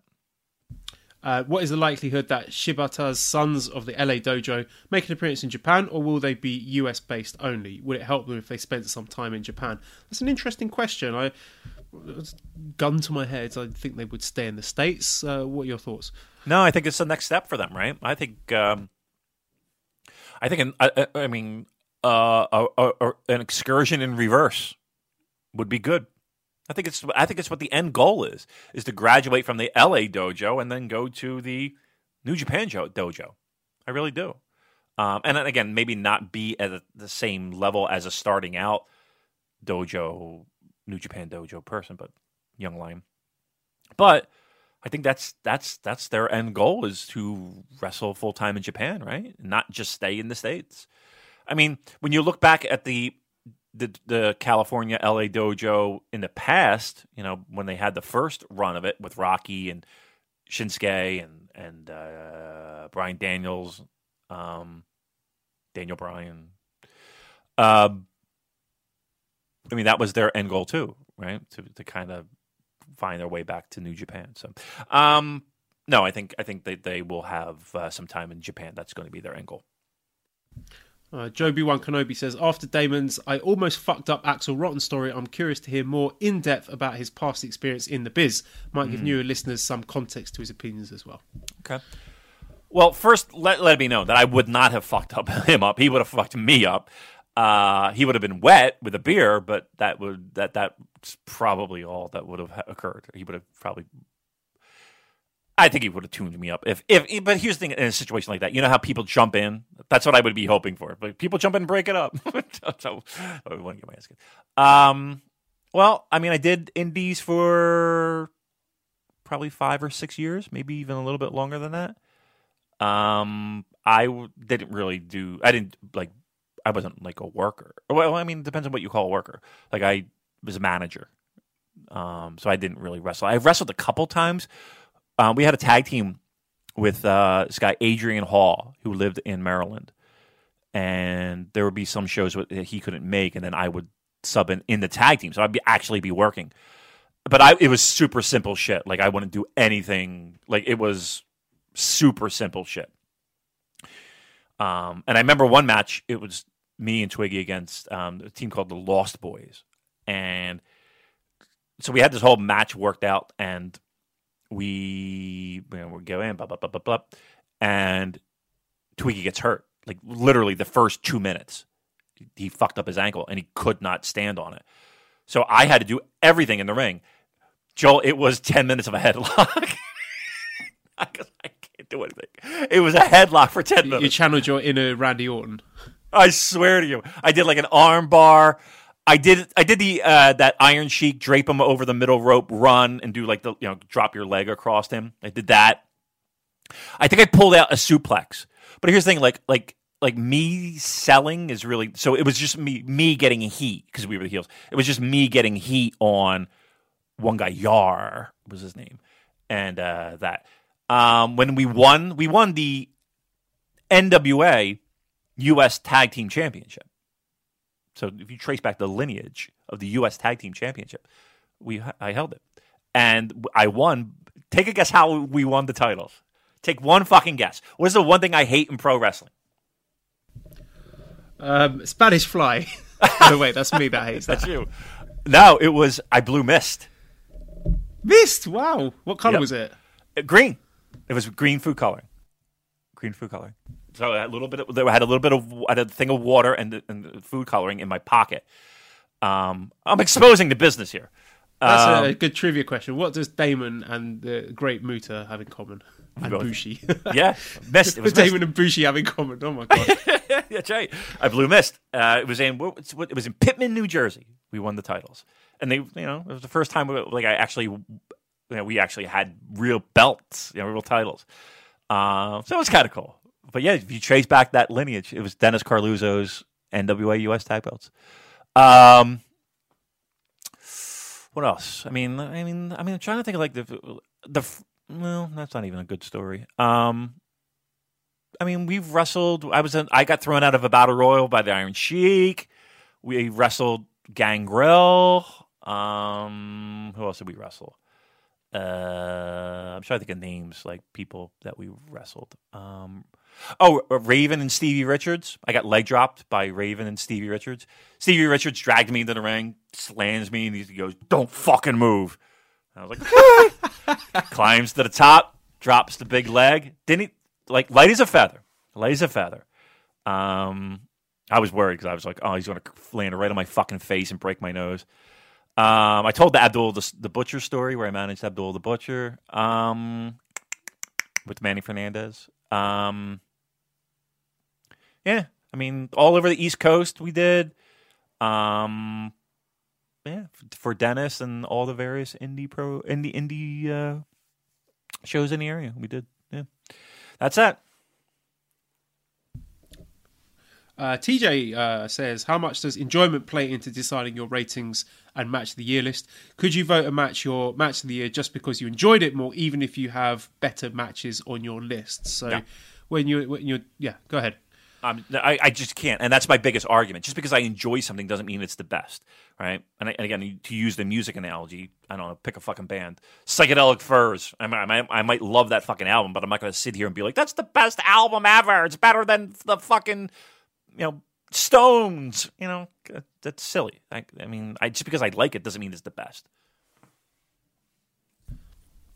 Uh, Lone Magician says, well, we touched on this before. Is Nakamura the biggest signing out there for New Japan? If not, who? So, well, Nakamura's not coming anytime soon. Who do you think is the biggest signing out there for New Japan? I again, we spoke earlier. I think Kenta would be a good signing. Uh, what say you? Who would be the biggest signing out there? Hmm. It's hard to say because I'm, I'm trying to give you something, somebody realistic, right? Somebody whose contract might be up, expiring. I think a guy like um, Cesaro would be a, a good pickup. You know what I mean? A guy that's really underused and undervalued in, in the other company, that has a name, that can still fucking go.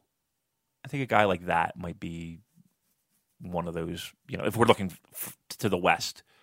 Um, because here's the thing, a guy like Pete Dunne, Pete Dunne's not fucking going to New Japan, right? Walter's not going. They've, they've committed. They've, they've pretty much said, no, I'm, I'm not going to take that option. I'm going in here. Um, so I'm trying to think of guys that are really underused in the other company to come over.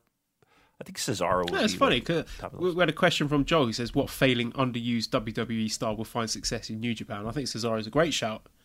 When he was yeah. having his independent run as Claudio Castagnoli, he's fantastic. Yep. Even I mean, Cesaro's, as Cesaro, Antonio Cesaro, whatever monarchy he was under, has had some brilliant matches in W W E, but just he's st- stuck in the tag stuff these days. I think he would be great in New Japan. Yeah, I, I think a guy like that. Like, so think of like mid-card guys that could definitely go, um, that still have a lot left in the tank. I think that would be one of the guys I would I would focus in on. Okay, um, let's see what else we've got here. Uh, Mikey says, Mustafa Ali's rise from two oh five Live uh, to SmackDown main event has been stellar. Who from New Japan do you think could make a similar push work? Uh, he, he says, I've got Hiromu, maybe Showa Yo if developed. So, yeah, I think we answered that before. You are picking Sho to go uh, straight to the top. Yep, yep. That's. Uh, I think he's he's got gold around his waist in the future, absolutely. Heavyweight gold.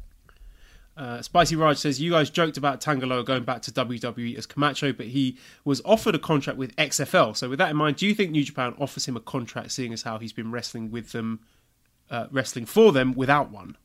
I'll tell you right now, he'll make more money at New Japan than he will in the X F L. X F L players are not going to make... X F L players, I, I will be shocked if they made more than fifty thousand dollars a year. Now, again, you're going to have stars in the X F L, that will make more, but your general, you know, role player on an X F L team, I would be shocked if they made fifty thousand dollars a year. South Dakota Ibushi says, did Damon graduate magna cum laude? I don't know how to pronounce this. Magna cum laude Not, or laude. So it's laude like, or like, summa it, cum laude from the Bobby Heenan School of Broadcast Journalism. He's such a professional. Oh, well, thank you. Uh, The radio is too loudy. What what movie was that? Was that Airplane?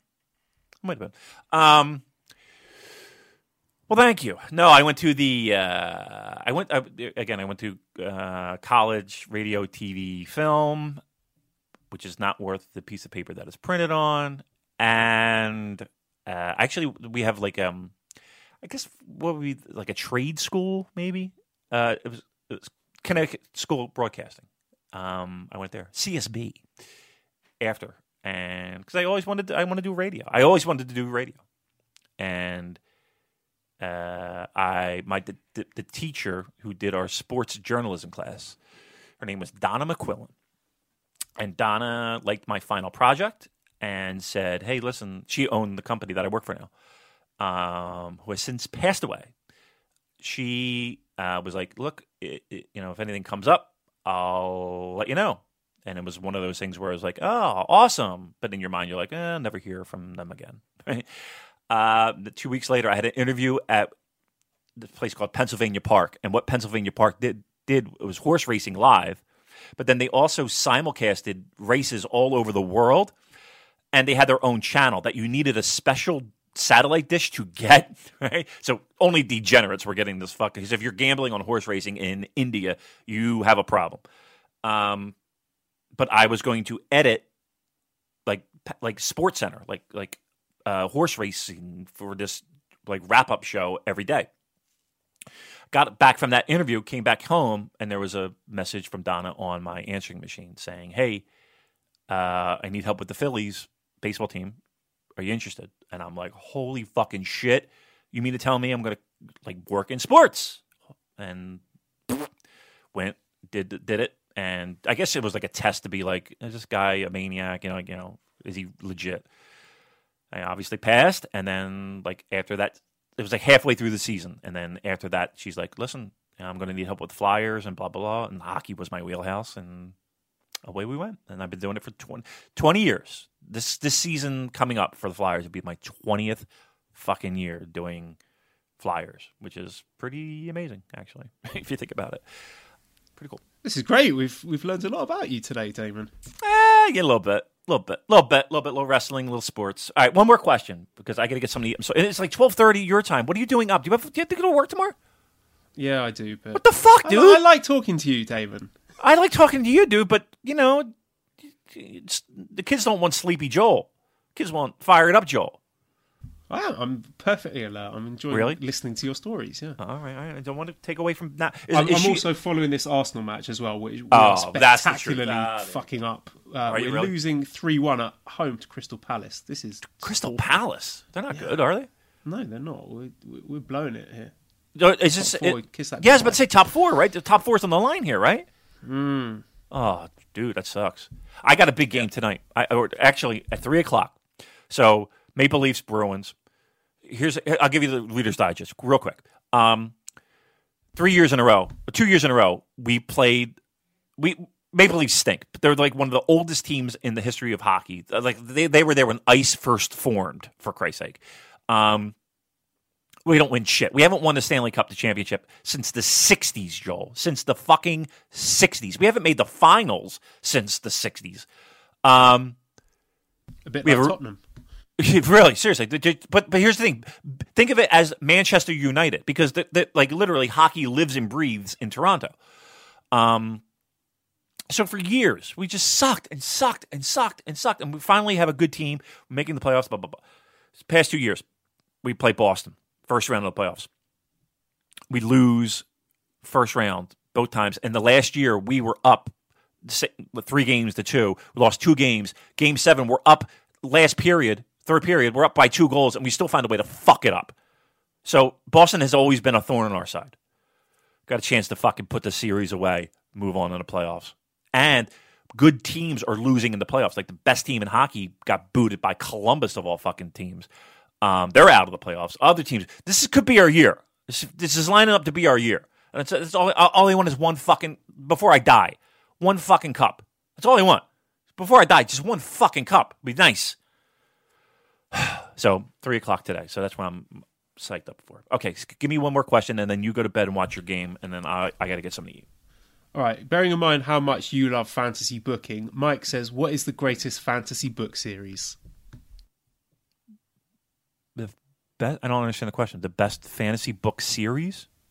Yeah, he's sort of doing a play on words about fantasy booking, and he's talking about fantasy books. You know, like Lord of the Rings. Game oh, I don't like any of them sort of stuff. I don't. I, don't I do. watch it. I do. Really? I really like the the uh, A Song of Ice and Fire book series. That's one of my favorites. Mm-hmm. Um, I have started reading. Fuck! What have I started reading? Uh, I, I've got going to have to check my Goodreads account to remember what it is. Um, this is not good podcasting. Hmm. I don't like uh, the Way of Kings. The Way by of Brandon Kings. Sanderson. I've heard that's very highly rated. It's a long one, but uh, yeah, I'm I'm into my fantasy books, like like The Hobbit and like Harry Potter and all that stuff. I like love Harry I, Potter, really. Yeah. I just yep. can't get into like wizardry shit. Like I don't I don't know. There's just something that just doesn't connect with me. Like Lord of the Rings and like what's the game? Game of Thrones. I've never watched one one second of Game of oh, Thrones. Oh, the T V show is crap. The books yeah. are good. I don't know. I like. It's hard for me to commit to things. I think it's really what my problem is. Like, it's hard for me to be like, okay, I'm going all in. Like, there's shows that my friends are like, you would love this show. It's funny. And I just can't get in. I just, I don't know what it is, man. I just, I don't know. I can't do it. It's hard if for you me. Like, if you like tits and dragons, then like Game tits. of Thrones T V series is for you. Uh, listen, one out of two ain't bad. And there we go. Let's yeah, let's end the podcast there on that bombshell. Um, thank you for uh, listening to three hours of this shit. Uh, please, you could join our Discord server where quite we're in there quite often, Damon, popping in with the chat. A little bit so. more often than that. But yeah, I, I, I'm yeah. bailing out, though. I, I got to be honest with you. I'm not going to be in anymore. Okay. He, he says it'll be back on by tomorrow. I'm telling don't, you. Don't, don't. Um, all right. I'm you, saying. You can buy one of our t-shirts at prowrestlingtees.com forward slash Super J-Cast. Uh, big thank you to Editor Dan for all the great work he does. Uh, you can visit his YouTube channel, two one nine Films. Please subscribe to the Voices of Wrestling Podcast Network. Give us a five snake review on iTunes. Follow us on Twitter at the Super J-Cast. Thank you all for listening, and goodbye.